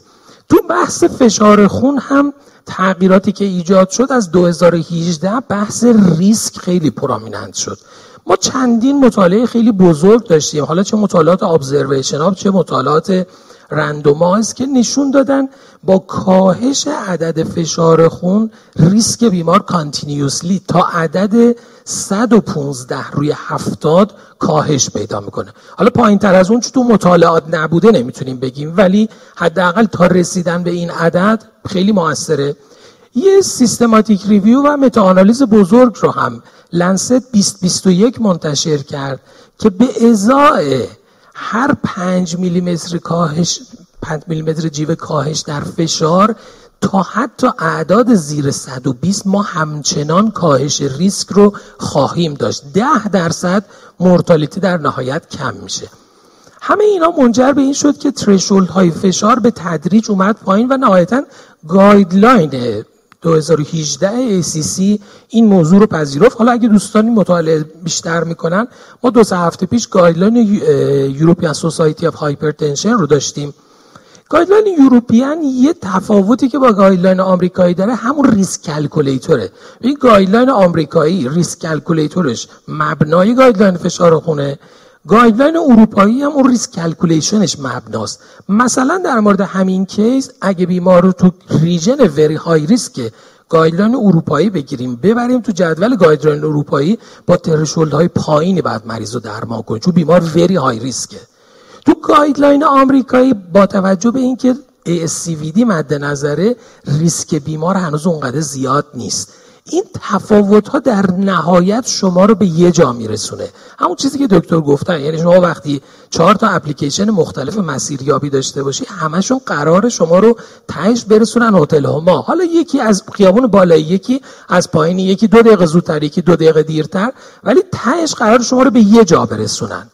به خاطر همین ما تصمیم گرفتیم توی این برنامه ها به خاطر ساده تر بودن guideline آمریکایی به خاطر validate شدن اون risk score guideline آمریکایی یعنی ASCVD و ساده تر بودنش تصمیم گرفتیم این رو بریم و امیدواریمون اینه که انشاءالله این به practice هم منتقل بشه و تو practice این حالت رو داشته باشیم. من یه ذره سریعتر این قسمت ها رو میرم جلو. از 2018 تعریف فشار خون به این شکل شد. باز هم با هدف ساده سازی در البته در همه guideline ها عدد نرمال فشار بلا استثنا در تمام guideline های موجود نرمال زیر 120 زیر 80 پس این مال, مال همه guideline هاست. guideline آمریکایی میگه اگه دیاستول همچنان زیر 80 ولی سیستولمون 120 تا 129 شد این elevated این آدم دیگه نرمال که نیست ریسکش داره میره بالا. برای شرایط خاص حواستون بهش باشه. شرایط خاص کیان اینجا؟ دیابت دی بیمارانی که atherosclerotic cardiovascular disease دارن. چرا؟ به خاطر اینکه اون masked hypertension این category رو حواسمون بیشتر بهش باشه. این بیمار رو اگه تو مطب فشار 120 تا 129 مثلا 125 حواستون بهش باشه. اگر مثلا CKD یه اگه دیابتیه نکنه این بیمار masked ه. به خصوص اگه progression دارید اگه دارید target organ damage پیدا می‌کنید و اعدادتون هنوز در این category این احتمالا masked hypertension داره. باید out of office blood pressure measurement ش اعداد شما رو تعیین بکنه. اما از کجا دیگه تعریف رو می‌ذاریم؟ فشار خون و دیگه ماشه رو میچکونیم؟ از 130 یا 80 هر کدوم باشه. تا 100 تا 139 و تا 89 میشه stage یک و از 140 یا 90 به بالا میشه stage دو. هر کدوم از اعداد بالاتر باشه سیستول بالاتر باشه بیمار تو اون stage دیاستول بالاتر باشه بیمار تو اون stage بالاتر قرار می‌گیره. خب این بیمار در office فشارشون 125 روی 85 بود. چند نفر برای مریض درمان می‌ذارن؟ اگه دستا رو ببرید بالا. خب یه نفر درمان رو گذاشت دو نفر. توصیه guideline اینه که روی اعداد اندازگیری در office یک بار اندازگیری هیچ وقت rely نکنید. ممکنه بگید مریض مثلا روستایی امکانشو نداره. من بگم مثلا خودت دستگاه بخر انجام بده. پولش هم نداره من هولترش کنم. پس حتما باید multiple اندازگیری شده باشه و تایید بشه. روی یک بار این کارو نکنید. اینم به خاطر این میگم که بعدا بهتون میگم. دارو می‌ذارید بعد مریض میگه دکتر من فشارم. مثلا تو مطب شما گرفتم 13 اونی بود تو خونه اون قرصی که شما دادید خوردم فشارم شد 9 حالا بیا درستش کن. بابا یه داروی فشار. چه تخمینی دارید؟ یه داروی فشار خون. یه مثال بگم مثلا والزارتان 80 چقدر قرار فشار رو بیاره پایین؟ یه تخمینی بگید. چقدر؟ ده تا پونزده بقیه؟ سیستول رو منظورتونه دیگه. یه تخمین کلی بگم هاف دوز همه داروهای فشار خون تمام داروهای فشار خونی که استفاده می‌کنید هاف دوزش در همه کتگوری ها متوسط 7 تا 10 میلیمتر جیوه فشار رو میاره پایین.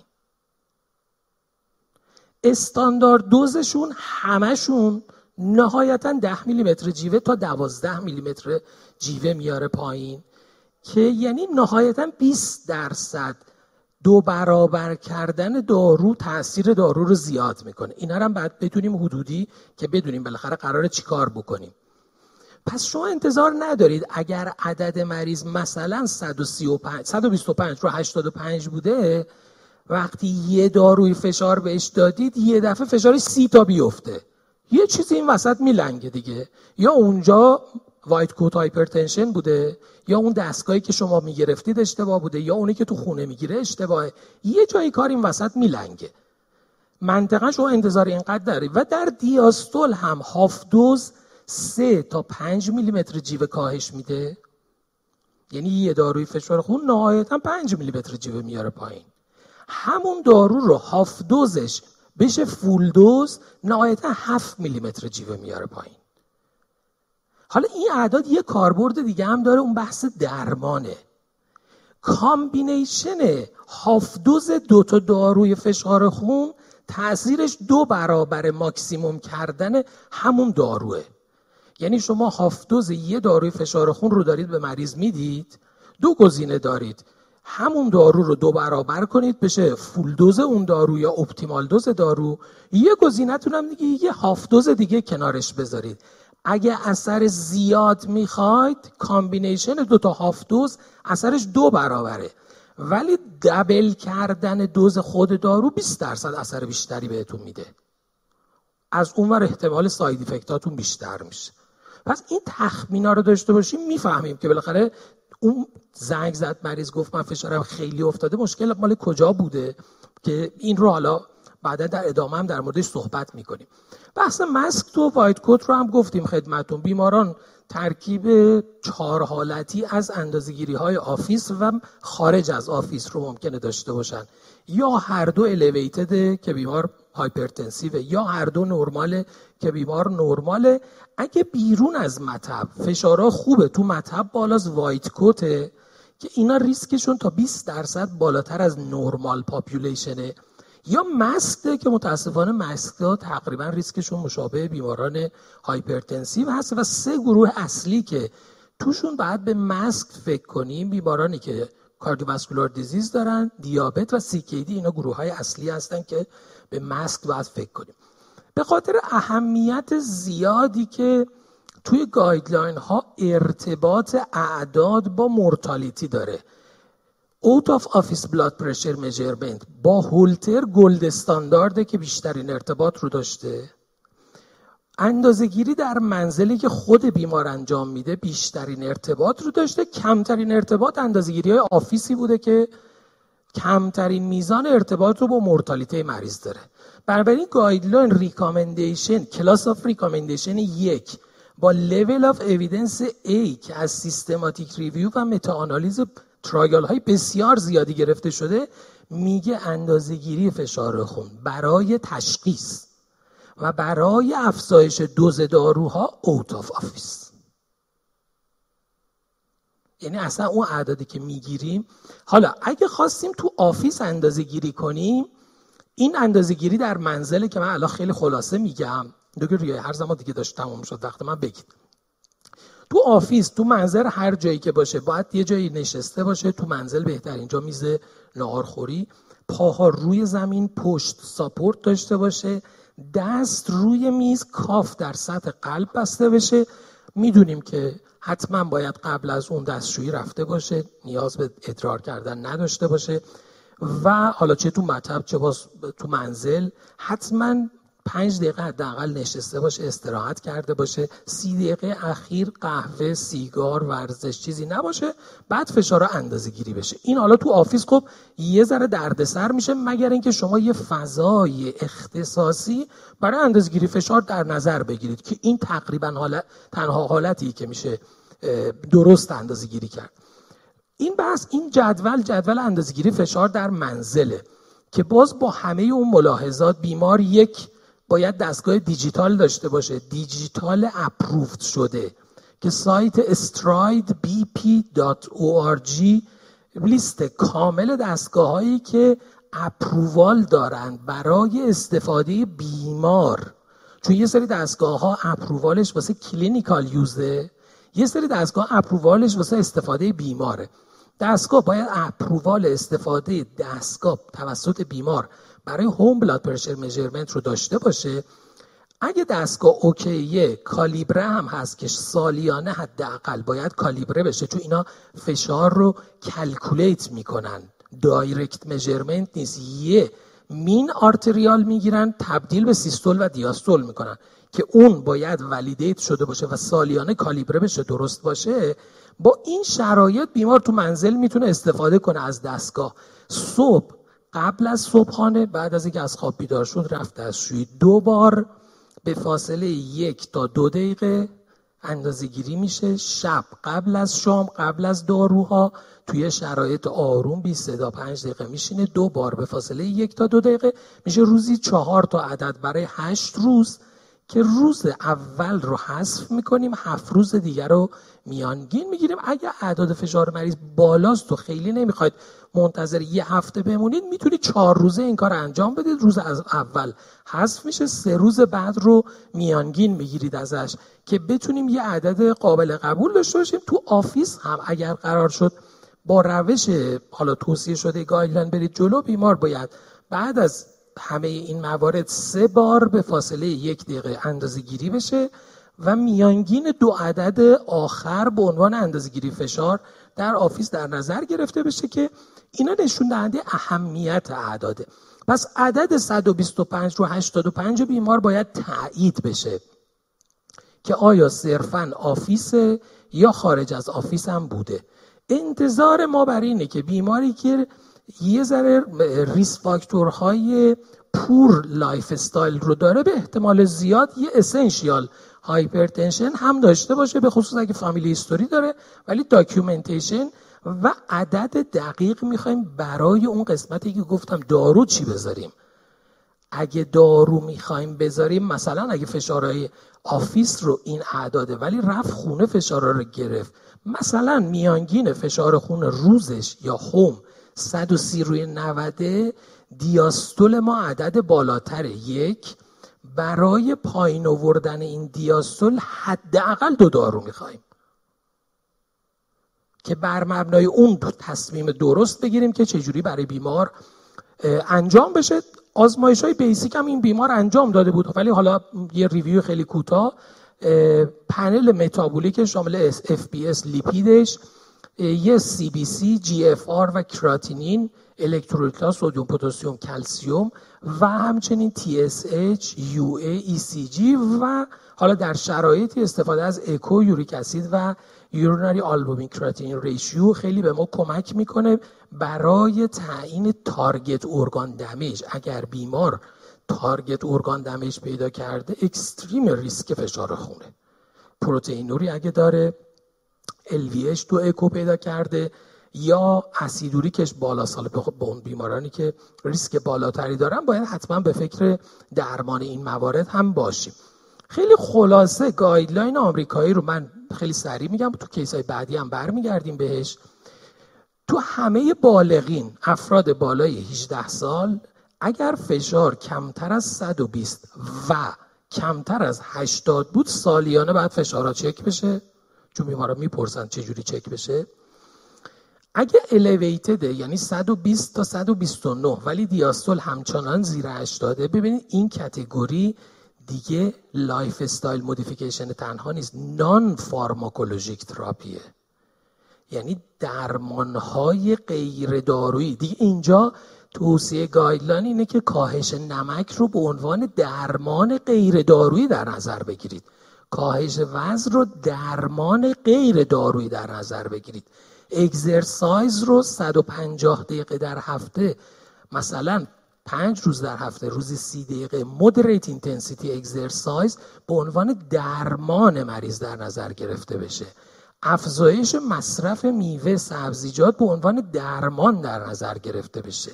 استفاده از رژیم غذایی پرپتاسیم نه مکمل پتاسیم درمان غیر دارویی در نظر گرفت. اینجا دیگه بحث lifestyle modification نیست. اینجا همه موارد با عدد و رقم مشخص شده تو guideline که چقدر می‌تونه تاثیر داشته باشه. این اندیکاسیون درمان غیر دارویی اگر از این ور بالای 140 بالای 90 باشیم علاوه بر همه این درمان های غیر دارویی درمان دارویی هم می‌ذاریم میمونه کتگوری وسط 130 تا 139 و 80 تا 89 اینجا تنها جاییه که تو بحث فشار خون ریسک تعیین کننده است.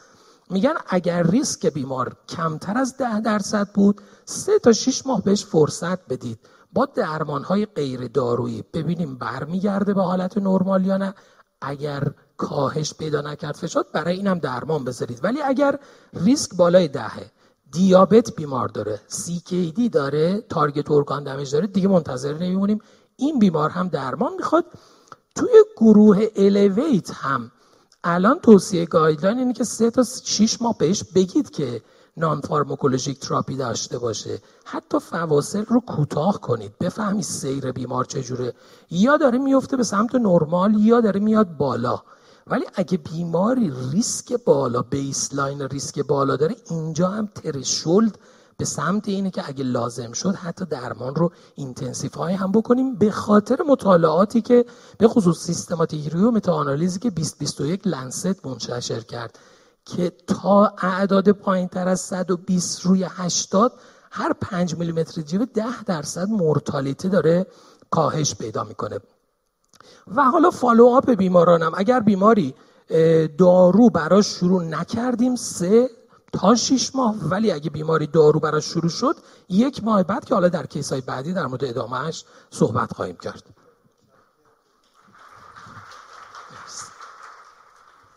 خیلی ممنون. من چند تا نکته رو بخوام highlight بکنم. تو بحث hypertension واقعا به نظر میاد که درمانش که اصلا کار پیچیده ای نیست. یعنی این الگوریتم خب خیلی ساده است. stage دو درمان می‌خواد از اول fixed dose combination stage یک. باید ریسک حساب کنیم. بالای ده درصد باشه درمان می‌خواد. میشه با مونوتراپی شروع کرد و بعد یک ماه بعد follow کرد. و اگه زیر ده درصده می‌تونیم سه تا 6 ماه به بیمار فرصت lifestyle modification بدیم. همونجوری که آقای دکتر قلوبی فرمودن در مطالعات حالا من تازه کشورهای well developed رو نشون دادم که زیر 20 درصد real world در خیلی کشورها واقعا همین عددهای حتی زیر ده درصد هست. موفقیت و adherence به تغییر lifestyle. من خیلی خوشحالم که دکتر قلوبی منو دکتر قنواتی تو تیم خودشون نبردن. تو تیم خودشون دکتر ملک. و به هر صورت البته واقعیتش مام رو body analyze بریم. موضوع خیلی بهتر از اینها نیست. یه, یه نکته خیلی جالبی که هستی که درسته که همه guideline بر اساس BMI ه ولی واقعا BMI خیلی indicator خوبی نیست. همکارا اگه تو office شون مثلا دستگاه body analyze داشته باشن ما زیاد داریم. مثلا مریض با BMI 22 اصلا خیلی خوب منظم مرتب میره. مثلا 15 کیلو 10 کیلو fat اضافه یعنی central obesity و در حقیقت چربی visceral و اینا. خب یه می‌دونین که risk factor اضافه تریه نسبت به افزایش وزن. اون قسمتی که خیلی سخته تو بحث hypertension بحث تشخیصه. همونجوری که دکتر قنواتی گفتن و تو سوالای منم بود یادمون باشه که guideline ها توصیهشون همه به دستگاه های oscillometric ه نه دستگاه های aneroid و دستگاه های جیوهی به خاطر اینکه گوش هم inter-observer variability زیاده هم intra-observer variability ش. یعنی من فشار بگیرم یه عدد میشه. دکتر قلوبی فشار بگیرن یه عدد میشه. بعد تازه خود من با پنج دقیقه بعد هم از یه مریض بگیرم یه عدد میشه. این میشه intra-observer variability. توصیه به دستگاه های اسیلومتری که همون, همون که حالا بهش گفته میشه دستگاه دیجیتالی. ولی همونجور که گفتم باید حتما validated باشه. باید چک کنیم یا تو سایت STRIDE BP یا double educational دستگاهی که می‌خوایم تهیه کنیم حتما تو مطالعات validate شده باشن. و برای follow up هم که حتما نیاز به out of office blood pressure measurement داریم یا هولتر یا home blood pressure monitoring واقعیتش اینه که هولتر قبلش هم با آقای دکتر قلوبی صحبت بود. نه فقط تو کشور ما حتی تو ایالات و اینا اینجوریه که خیلی به راحتی در دسترس نیست. هم خود هولتر گرونه الان برای office بخوایم بخرین. ببینم 70 میلیون 80 میلیون بالاخره پول هولتراست خود مریض هم سختشه. هر دفعه ببینم 200 هزار تا 500 هزار تومان چقدر بخواد پول هولتر بده. یه روش خیلی ساده و well accepted guideline ها home blood pressure monitoring ی که آقای دکتر قنواتی مفصل راجبش توضیح دادن. زمان اون کمه. هم کلی سوال خواهم دکتر برای من فرستادن از audience آنلاین حدود هزار نفر. هم خب دوست داریم که همکارای حضوری هم سوالاتشون رو بپرسن. دو تا مطلب side و آی دکتر ملی خیلی کوتاه راجع به اعداد قند مریض صحبت بکنیم. بالاخره بیمار در category پردیابت هست الان. هم یه قند بین ناشتای 100 تا 129 داره هم A1C 59 دهم درصد داره. یه پزشک هم براشون متفورمین گذاشته. موافق هستین؟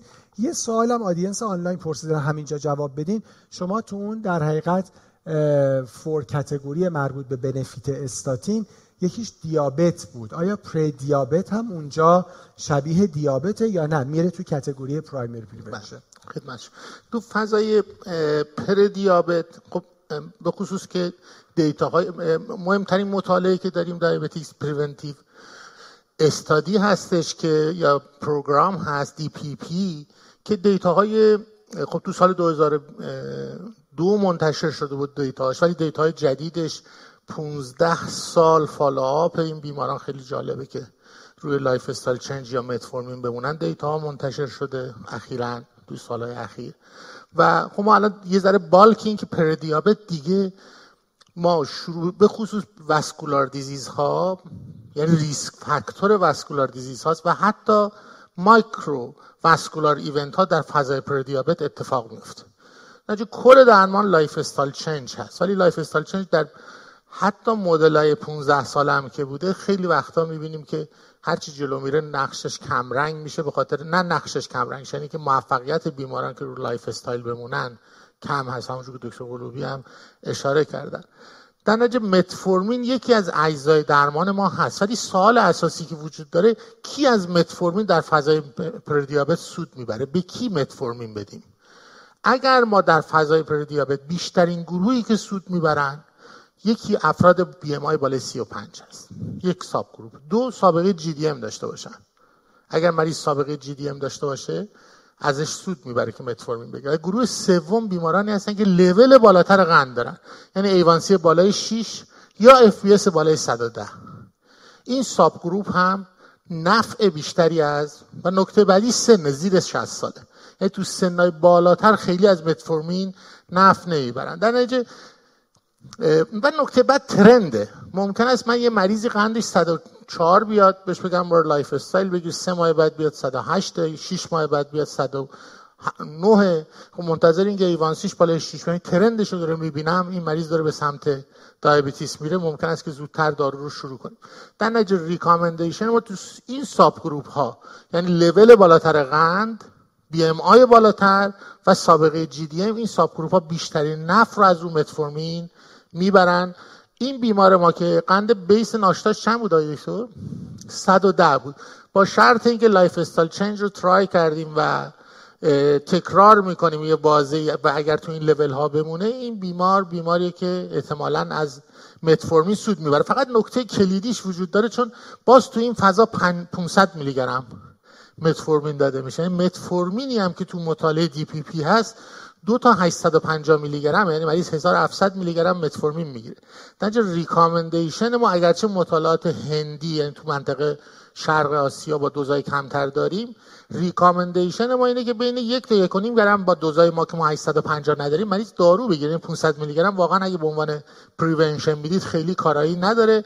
و سوال سوم اینه که خب الان شروع کردیم تو فاز پردیابت تا کی باید ادامه بدیم؟ من که گفتم مطالعات 15 ساله داره یعنی به نظر میاد که با طولانی مریض متفورمین رو بگیره. یعنی اگه کاندید دارو می‌کنید باید مریض رو خوب کاندید کنید مریض متوجه باشه که این دارو رو باید طولانی مصرف کنه.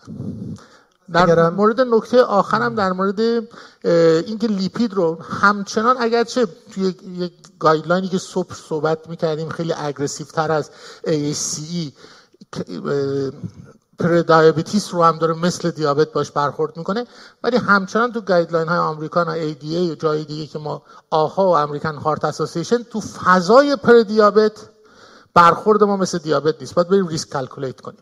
در بر مبنای risk calculation تصمیم می‌گیریم که داروی antilipid بدیم یا ندیم. یعنی اینکه از دم مثل دیابت که میگیم بالا 40 سال همه باید استاتین بگیرن در مورد پردیابت فعلا صدق نمی‌کنه پس اگر هم می‌خوایم داروی خیلی متشکرم بدیم پس میشه 500 میلی گرم BID یه سوالی هم که دارم اگه حالا مریض به جهت cost براش affordable باشه حالا حتی guideline based GLP 1 receptor agonist ا می‌تونن انتخاب مناسبی براش باشن که یعنی وزن مریض یعنی ما عملا درمان اون BMI 33 4 هم کرده باشیم. به تو GLP 1 agonist ا تو فضای پردیابت هم مطالعه داریم.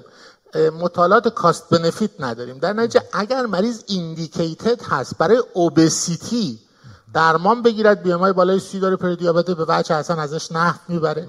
ولی فقط به واسطه prediabetes فعلا cost benefit نیستش. خیلی خیلی متشکرم. و قبل از اینکه وارد case دوم بشیم دو تا قولی بحث آسپرین. احتمالاً خلاصه بیشترین دارویی که این مریض خودش بهش علاقه مند خواهد بود آسپرینه که بخوره و به سرنوشت مادر دچار نشه. آیا evidence based و guideline based هم هست یا خیر؟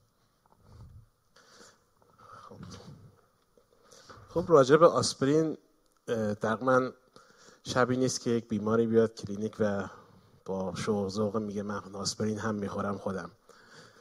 و شنیدیم که به بالای 40 سال یا بعضی میگن بالای 50 سال همه باید آسپرین بخورن. خونشون رقیق بشه. ترکیب آسپرین دست نزن. آره. در ارتباط با خب secondary prevention که هیچ بحثی وجود نداره که آسپرین کماکان جایگاه خودش حفظ کرده. گرچه این روزا مطالعاتی میاد که در secondary prevention هم اگه می‌خوایم single antiplatelet بدیم مثلا کلوپیدوگرل ارجحیت ممکنه داشته باشه با آسپرین. این روزا خب گفته میشه ولی واقعا هیچ جایگزین آسپرین نمیشه در secondary prevention به نظر. و در مورد primary prevention guideline های بسیار متعددی وجود داره. 7 ده تا guideline هستش. و در نهایت خب European اومد توی این صحبت اخیر guideline اخیر خودش راحت کرد. گفت فقط و فقط دیابتی بالای 50 سال با additional risk factor تمام. همین یک گروه رو فقط شما آسپرین به عنوان primary prevention بدین. بقیه دیگه نیاز نیستش. همچون که می‌دونی guideline های American هم recommendation 2016 2021 در نهایت به همین نتیجه رسیدن که در primary prevention اثراتش marginal ه. بالاخص در خانم ها در آقایان شاید اثرات مفیدتری مثلا در پیشگیری از MI داشته باشه. در خانم ها گفتن شاید بیشتر stroke رو پیشگیری بکنه. اونایی که indicated هستش که خیلی تعداد اندکی خواهد بود. هم ASCVD risk مهمه. هم bleeding risk مهمه. خیلی هم بیماران آگاه نیستن که یک آسپرین می‌تونه که bleeding های چه GI چه حتی intracranial براشون به هم بزنه. و شاید risk bleeding آسپرین با anticoagulant ها الان تقریبا یکی هستش. در نهایت اگر ما بخوایم که بر اساس guideline های American محاسبه بکنیم بازم خوشبختانه اپلیکیشن هست به اسم Aspirin Guide. که بر اساس guideline های ACC ها میاد محاسبه می‌کنه یه ASCVD risk حساب می‌کنه یه bleeding risk بر اساس history های مختلف که مریض الکل مصرف می‌کنه مشکلات GI داشته نداشته سابقه GI bleeding داشته و بعد در نهایت میاد به شما recommend می‌کنه که به این بیمار آسپرین در primary prevention بدهید یا ندهید. app ش به اسم Aspirin Guide هستش. رایگان می‌تونید الان دانلود بکنید و استفاده بکنید که خب ما شاید در کلینیک بیشتر میایم ریسک ترومبوز ترومبوز رو حساب می‌کنیم ASCVD رو حساب می‌کنیم و به bleeding risk کمتر توجه می‌کنیم. در صورتی که در اینجا بیاد دونه دونه bleeding item ها رو با شما چک می‌کنه وارد می‌کنه و بعد در نهایت به شما recommendation میده. ولی خب باز هم بحث dosage ش که خب ما تو ایران آسپرینه 80 و 81 enteric coated داریم. خیلی مواقع مریضا از ما می‌پرسن یه فرقی 80 با 81 چیه؟ ما گیری افتادیم خلاصه که این بهش میگه فرقی نداره. و آسپرین های 100 همون به اصطلاح آسپرین بچه نان انتری کوتد داریم. خیلی مواقع می‌پرسن ما کی بخوریم صبح بخوریم ظهر بخوریم شب بخوریم؟ هیچ مطالعه وجود نداره که مطالعه خیلی بزرگی که بگه که کی بخوریم بهتره. یه مطالعه چاینیز بود من دیدم که اومده بود بررسی کرده دیده بود که اگه شب موقع خواب یا صبح اول وقت مصرف بشه احتمالی که بتونه ریسک رو بیشتر کاهش بده بهتره و اصلا توصیه به مصرف در ظهر نکرده و در اکثر بیماران میان ظهر بعد از نهار می‌خورن. دو اینکه شکم خالی خورده بشه یا شکم پر خورده بشه اینم در آسپرین های انتری کودد 80 و 81 میلی گرمی حتما باز شکم خالی خورده بشه. این اصلا دیزاین شده برای اینکه از معده عبور کنه بره تو روده باز بشه. ما اگه با معده پر بخوریم دیگه این عبور سریع اتفاق نمیافته. و من هم وقت به مریضا میگم صبح ناشتا بخورین نگاه عاقل اندر سفیه به من می‌کنن که این هیچی بلد نیست و آسپرین که همه می‌دونن باید بعد غذا خورده بشه. در نهایت اون آسپرین های non enteric coated که الان این روزا خیلی کم مصرف میشه به صورت مداوم و معمولا فقط loading dose ا رو ما از non enteric coated میدیم. خب بله بعد غذا باید کماکان مصرف شه ولی آسپرین های EC 80 و 81 میلی گرمی باید قبل غذا با شکم خالی مصرف بشه و خیلی هم mystery قضیه بازم داستان داریم با بیماران و تایمش هم که میگم مطالعه آنچنانی وجود نداره ولی صبح همون اول صبح که از خواب پا میشن به نظر مثل استفاده بکنن آسپرینشون رو بهتره. پس جایگاهی برای بزرگی در primary prevention برای آسپرین وجود نداره. تعداد اندکی شد از بیماران باشن که واقعا این indication داره و سود می‌برن. عمدتا هم میگم طبق guideline های European بیماران بالای دیابتی های بالای 50 سال با additional risk factor اگر بخوایم بر اساس American باید calculate کنیم ASCVD bleeding risk و در نهایت ببینیم که بیمار indication پیدا می‌کنه که اکثرا هم indication پیدا نمی‌کنه. خیلی متشکرم. متشکرم. خیلی ممنون. پس همونجور که فرمودن در primary prevention تقریبا دیگه هیچ جایگاهی نداره. یه چیزی که یادمون باشه بالای 69 سال یعنی در category elderly که absolute contraindicate ه یعنی به افراد مسن دیگه اصلا آسپرین در به عنوان primary prevention ندیم. حتما بر اساس مطالعات مختلف risk bleeding ش نسبت به benefit احتمالیش بیشتره. یه subgroup ی فقط باقی موند که آیدوتو قوری فرمودن. اونم افراد مبتلا به دیابت 50 تا 69 سال. یعنی تازه بالای 69 سال هم نه که یه additional risk factor هم دارن و همونجوری که توی guideline هم نشون دادن class of recommendation ش هم دوی بیه. یعنی تازه may be considered به مریض باید بگیم که risk ش comparable با benefit شه یعنی داره دارویی می‌خوره که ریسکش با benefit ش کاملا عددش قابل مقایسه است. ولی بالاخره حالا تغییر practice مشکله. راجب secondary prevention هم فرمودن. حالا ما تو case آخر راجب secondary prevention هم صحبت می‌کنیم. من case رو بخوام جمع‌بندی بکنم و بعد همکارا یه چند دقیقه سوالاتشون رو بپرسم و بعد وارد case دوم سوم بشیم. پس ما خانم 43 ساله ای داشتیم که فقط یه family history premature CVD داشتن.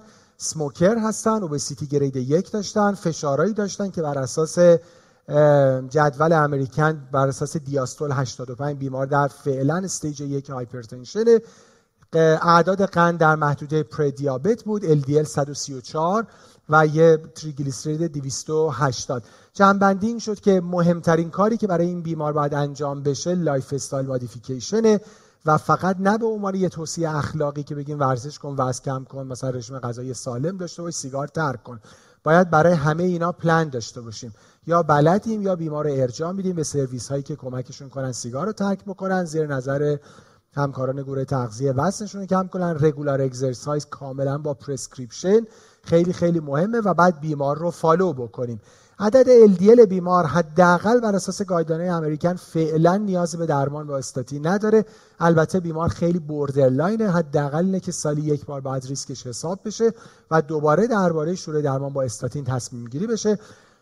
عدد تریگلیسیرید که حتما نیاز به درمان نداره چه با فنوفایبریت و چه با حالا ترکیبات prescription form اومگا 3 و راجع به اعداد فشار خون هم نکته که فرمودن این که ما نیاز داریم confirm بکنیم اصلا ببینیم بیمار hypertensive هست یا نه یا باید برای بیمار هولتر فشار خون انجام بشه یا home blood pressure monitoring نیاز به آسپرین به عنوان primary prevention حتما ندارن.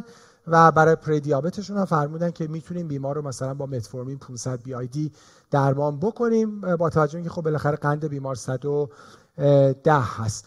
پس راجب سوال اولی که پرسیدیم آیا آسپرین نیاز دارن یا ندارن؟ نه با توجه به نکاتی که فرمودن آسپرین حتما قطع میشه. راجب آتورواستاتین بر اساس گایدانی امریکن میشه دست نگه داشت. حالا اگه واقعا ایران و کشور وری های ریس تلقی بکنیم بر اساس گایدان اسکور میشه برای بیمار استاتین شروع کرد. راجع به اعداد فشار خون گزینه C حتما نیاز داریم که ببینیم که فشار خون بیمار در زندگی عادی چجوریه یعنی home blood pressure monitoring یا ambulatory blood pressure monitoring انجام بشه. برای TG حتما نیاز به درمان دارویی نیست. و آخرین نکته ای که چون بیشتر همکارا فرمودن که دستگاه عقربه و جیوه‌ای دارن اون چیزی که حتی در office هم توصیه میشه. مطالعه SPRINT که دکتر قنواتی فرمودن همش بر اساس دستگاه oscillometric بوده.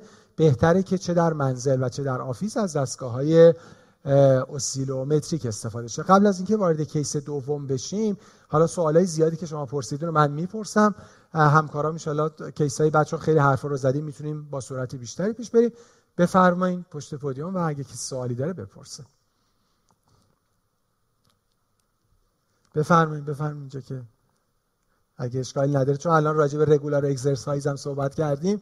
به نظر من همین فاصله صندلی تا پودیوم هم آره میگن every step counts. هر یه قدم خودش می‌تونه خلاصه ارزشمند باشه. مرسی.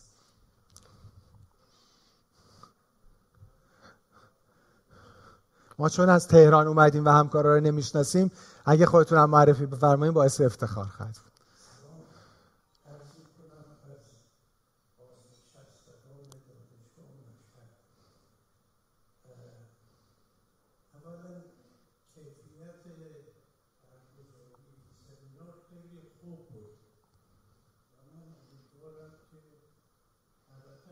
همیشه دلمون می‌خواست که تحولی در کیفیت کنفرانس ها پیش بیاد.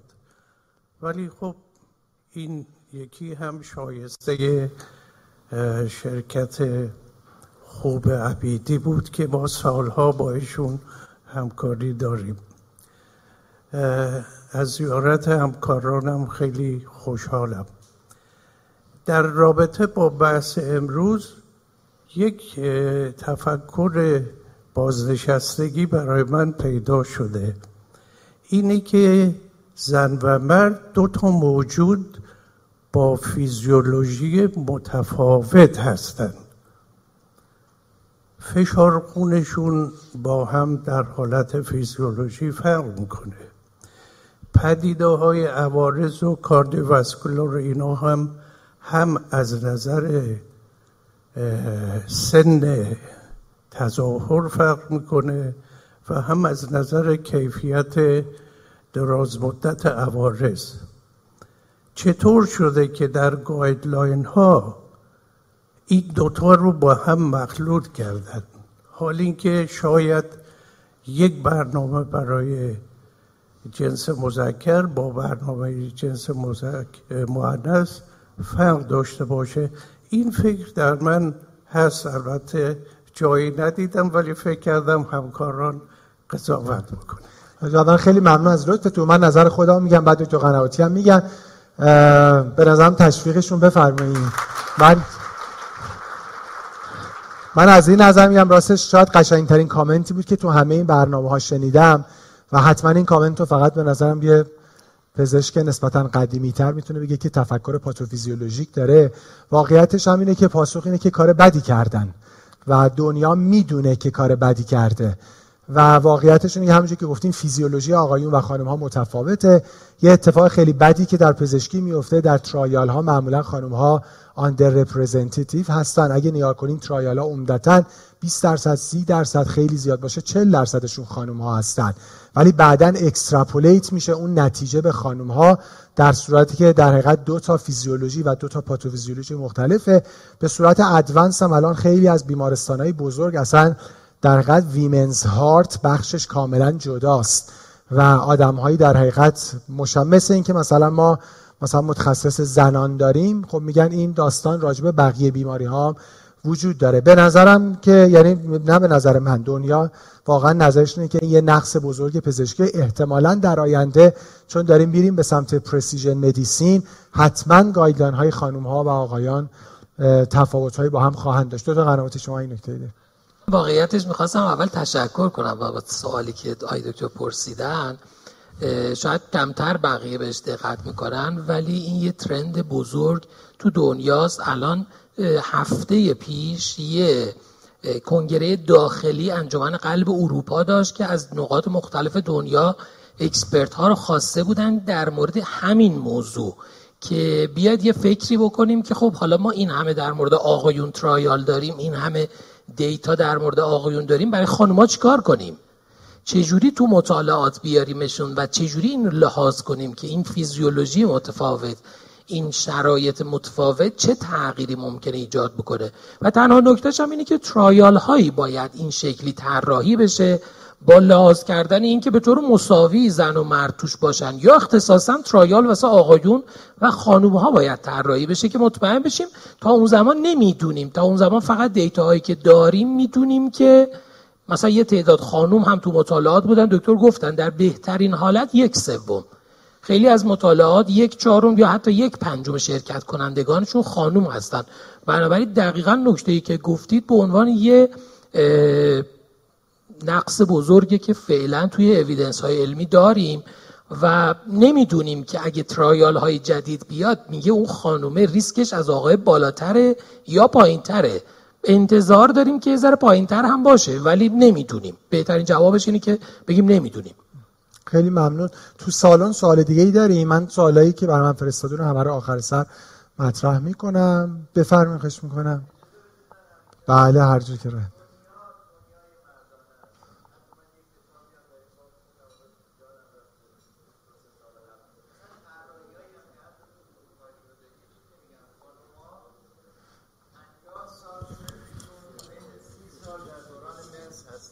کجا دیدید که برای اونها تدارکی در این زمینه دیده بشه. متاسفانه متاسفانه دنیا دنیای بله. مردان یعنی... یعنی بپذیریم که حتی ما پزشکا تو دورانی که حتی داریم مطالعات انجام میدیم یک گروه زیادی رو حذف کردیم. عذر می‌خوام. چون این واقعا کتابش هم از حالا من میگردم اسمش هم بعد میگم بخونین. مطالعه زیادی هم شده. بله. نه خب یه نقص بزرگی واقعا هست. پس اگه ما سوالی تو سالن نداریم دیگه آقای دکترم پس می‌خوان نکته ای داشته باشن اگه بشه. خب خیلی تشکر می‌کنم از سخنران محترم خیلی استفاده کردیم. من یه سوال از دکتر قلوبی داشتم اینه که واقعا جایگاهی برای جیم فایبرودیل دارین که برای ما بگین که نسخه بکنیم برای بیماران یا نه. برای که ما تکلیفمون مشخص بشه با جیم فایبرودیل. یا همکاران دیگه اگر جایگاه خاصی باشه که دستمون بره رو نسخه و برای بیمار جیم فایبرودیل بنویسیم دیجی های بالای هزار. مهمترین کاربردش تنها بدون استاتین در همراهی با استاتین که کلا ممنوعه برای تیجی های بالای هزار برای کاهش ریسک پانکراتید. خب، چون چرا, چرا تحمل نکنن در صورتی که بیمار فنوفیبرات دو تا بحث آخه مختلف داریم. به یه زمان شما ممکن از من بپرسید مریض تیجیش بالاست. ریسک کاردیوواسکولارش میره بالا میره. چی بدیم که ریسکش رو بیاره پایین؟ واقعیتش اینه که فنوفیبرات ریسک مورتالیته رو نمیاره پایین. جن فیبروزیل میاره. ولی یادمون باشه مطالعات جن فیبروزیل مصرف تنهاش بوده. الان هم می‌دونیم که پاتوفیزیولوژی اصلی ما نهایتا اون LDL و target ما استاتینه.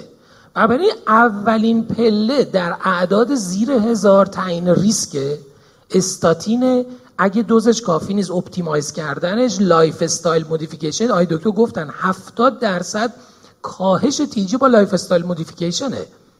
و اگر بیمار اعداد بالای هزار داره اونجا فقط تنها چیزی که ممکنه همراه با استاتین بتونیم بدیم فنوفیبرات. ولی یادمون باشه ریسک مورتالیته رو استاتین کم می‌کنه نه فنوفیبرات. نه دقیقا موافقه با تو منظور من که جیم فایبروزیلو. والا برصد همه می‌دونیم جایی که کسی پولش رو نداره فنوفیبرات بگیره اعداد بالای هزار 600 میلی گرم بی آی دی درست. فقط یه دوز 600 میلی گرم بی آی دی هیچ چیز دیگه هم غیر از این مصرف نداره فنوفیبرات. یه نکته رو چون این سال پیش میاد که ذهنیت که چرا بس تولید می‌کنن؟ خب این در مورد همه داروها هست. من می‌دونم این سال ذهن بله. ببینید مارکت داروها ورسس مارکته. شما ما این همه زور می‌زنیم. الان در مورد گلبین کلامید دیگه هیچ جایگاهی نداره. هنوز مارکت بزرگ دیابت توی ایران کلامیده تا زمانی که مارکت داره تولید می‌کنن. چون کنتراندیکه که نیست که دادنش. یعنی می‌تونید بدهید. ولی داروی خوبی نیست. یا تو beta blocker ا آتنولول الان دیگه داروی منسوخه. خب market داره. تا زمانی که market داره تولید می‌کنن.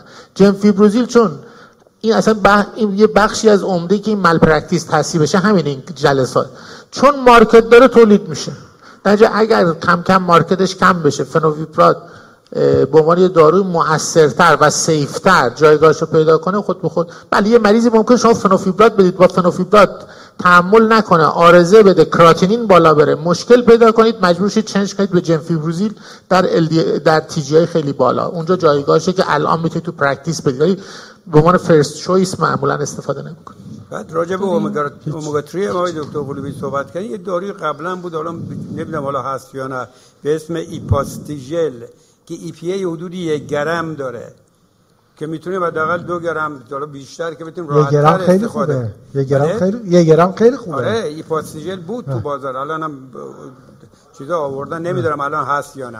الان که این راحت می‌تونیم استفاده ولی همونجوری که فرمودن ببینید TG 150 تا 500 اگه مریض high risk برای حوادث قلبی عروقیه و داره high intensity dose استاتین هم می‌گیره اینکه به مریض fenofibrate هم بدیم یا purified EPA با دوز دو تا چهار گرم هر دوش class of recommendation ش دوی B یه یعنی may be considered purified EPA یه خورده بالاتر بود به خاطر مطالعه REDUCE-IT ولی بعدا به خاطر مطالعه STRENGTH یه خوده اونم class of recommendation ش اومد پایین.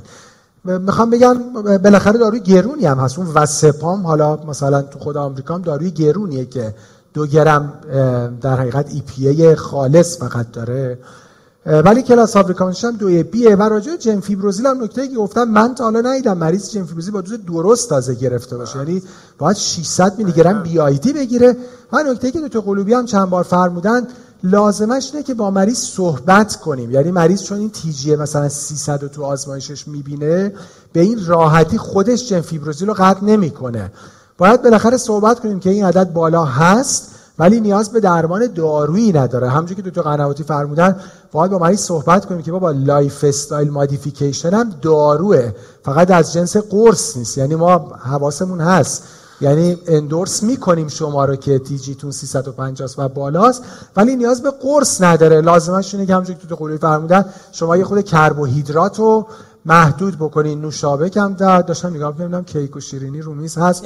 کیک کمتر شیرینی کمتر. تا بالاخره یه خودش رو اینا تبدیل به تریگلیسیرید میشه. نه کره و تخم مرغ و اینا.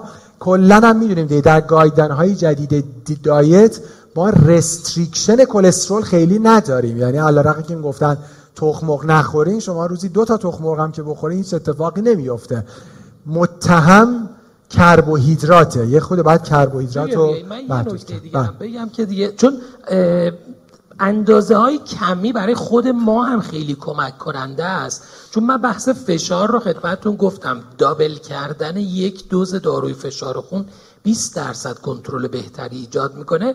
گفتم بحث لیپید هم زیاد پرسیده میشه. دابل کردن دوز داروهای لیپید تو هر لولی که باشیم نهایتا 5 6 درصد باعث کاهش بیشتر میشه. یعنی من اگه از ته بخوام برگردم شما مثلا روزوواستاتین رو با دوز چهل به یکی بدید یه چیزی اولوهوش اینجا من دارم اعداد 55 تا 60 درصد کاهش میده.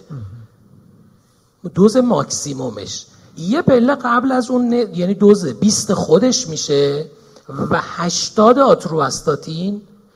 از اینا به پایین تر همین جوری هر جا نصف بکنید 5 تا 6 درصد کاهش در افیکیسی خواهید داشت. و برای این, این, این ترکیب رو که تو ذهنمون هم باشه بعد خیلی وقتا ما خودمون مثلا الان فکر می‌کنیم میگیم آتروواستاتین این مریض مثلا دهه بکنیمش 20 آتروواستاتین ده تو مطالعات متوسط افیکیسیش حدود مثلا 35 درصد بوده تا نهایتا 40 درصد 20 40 تا 45 درصد. من این نکته رو می‌خواستم اشاره بکنم در تایید فرمایش های دکتر قنواتی.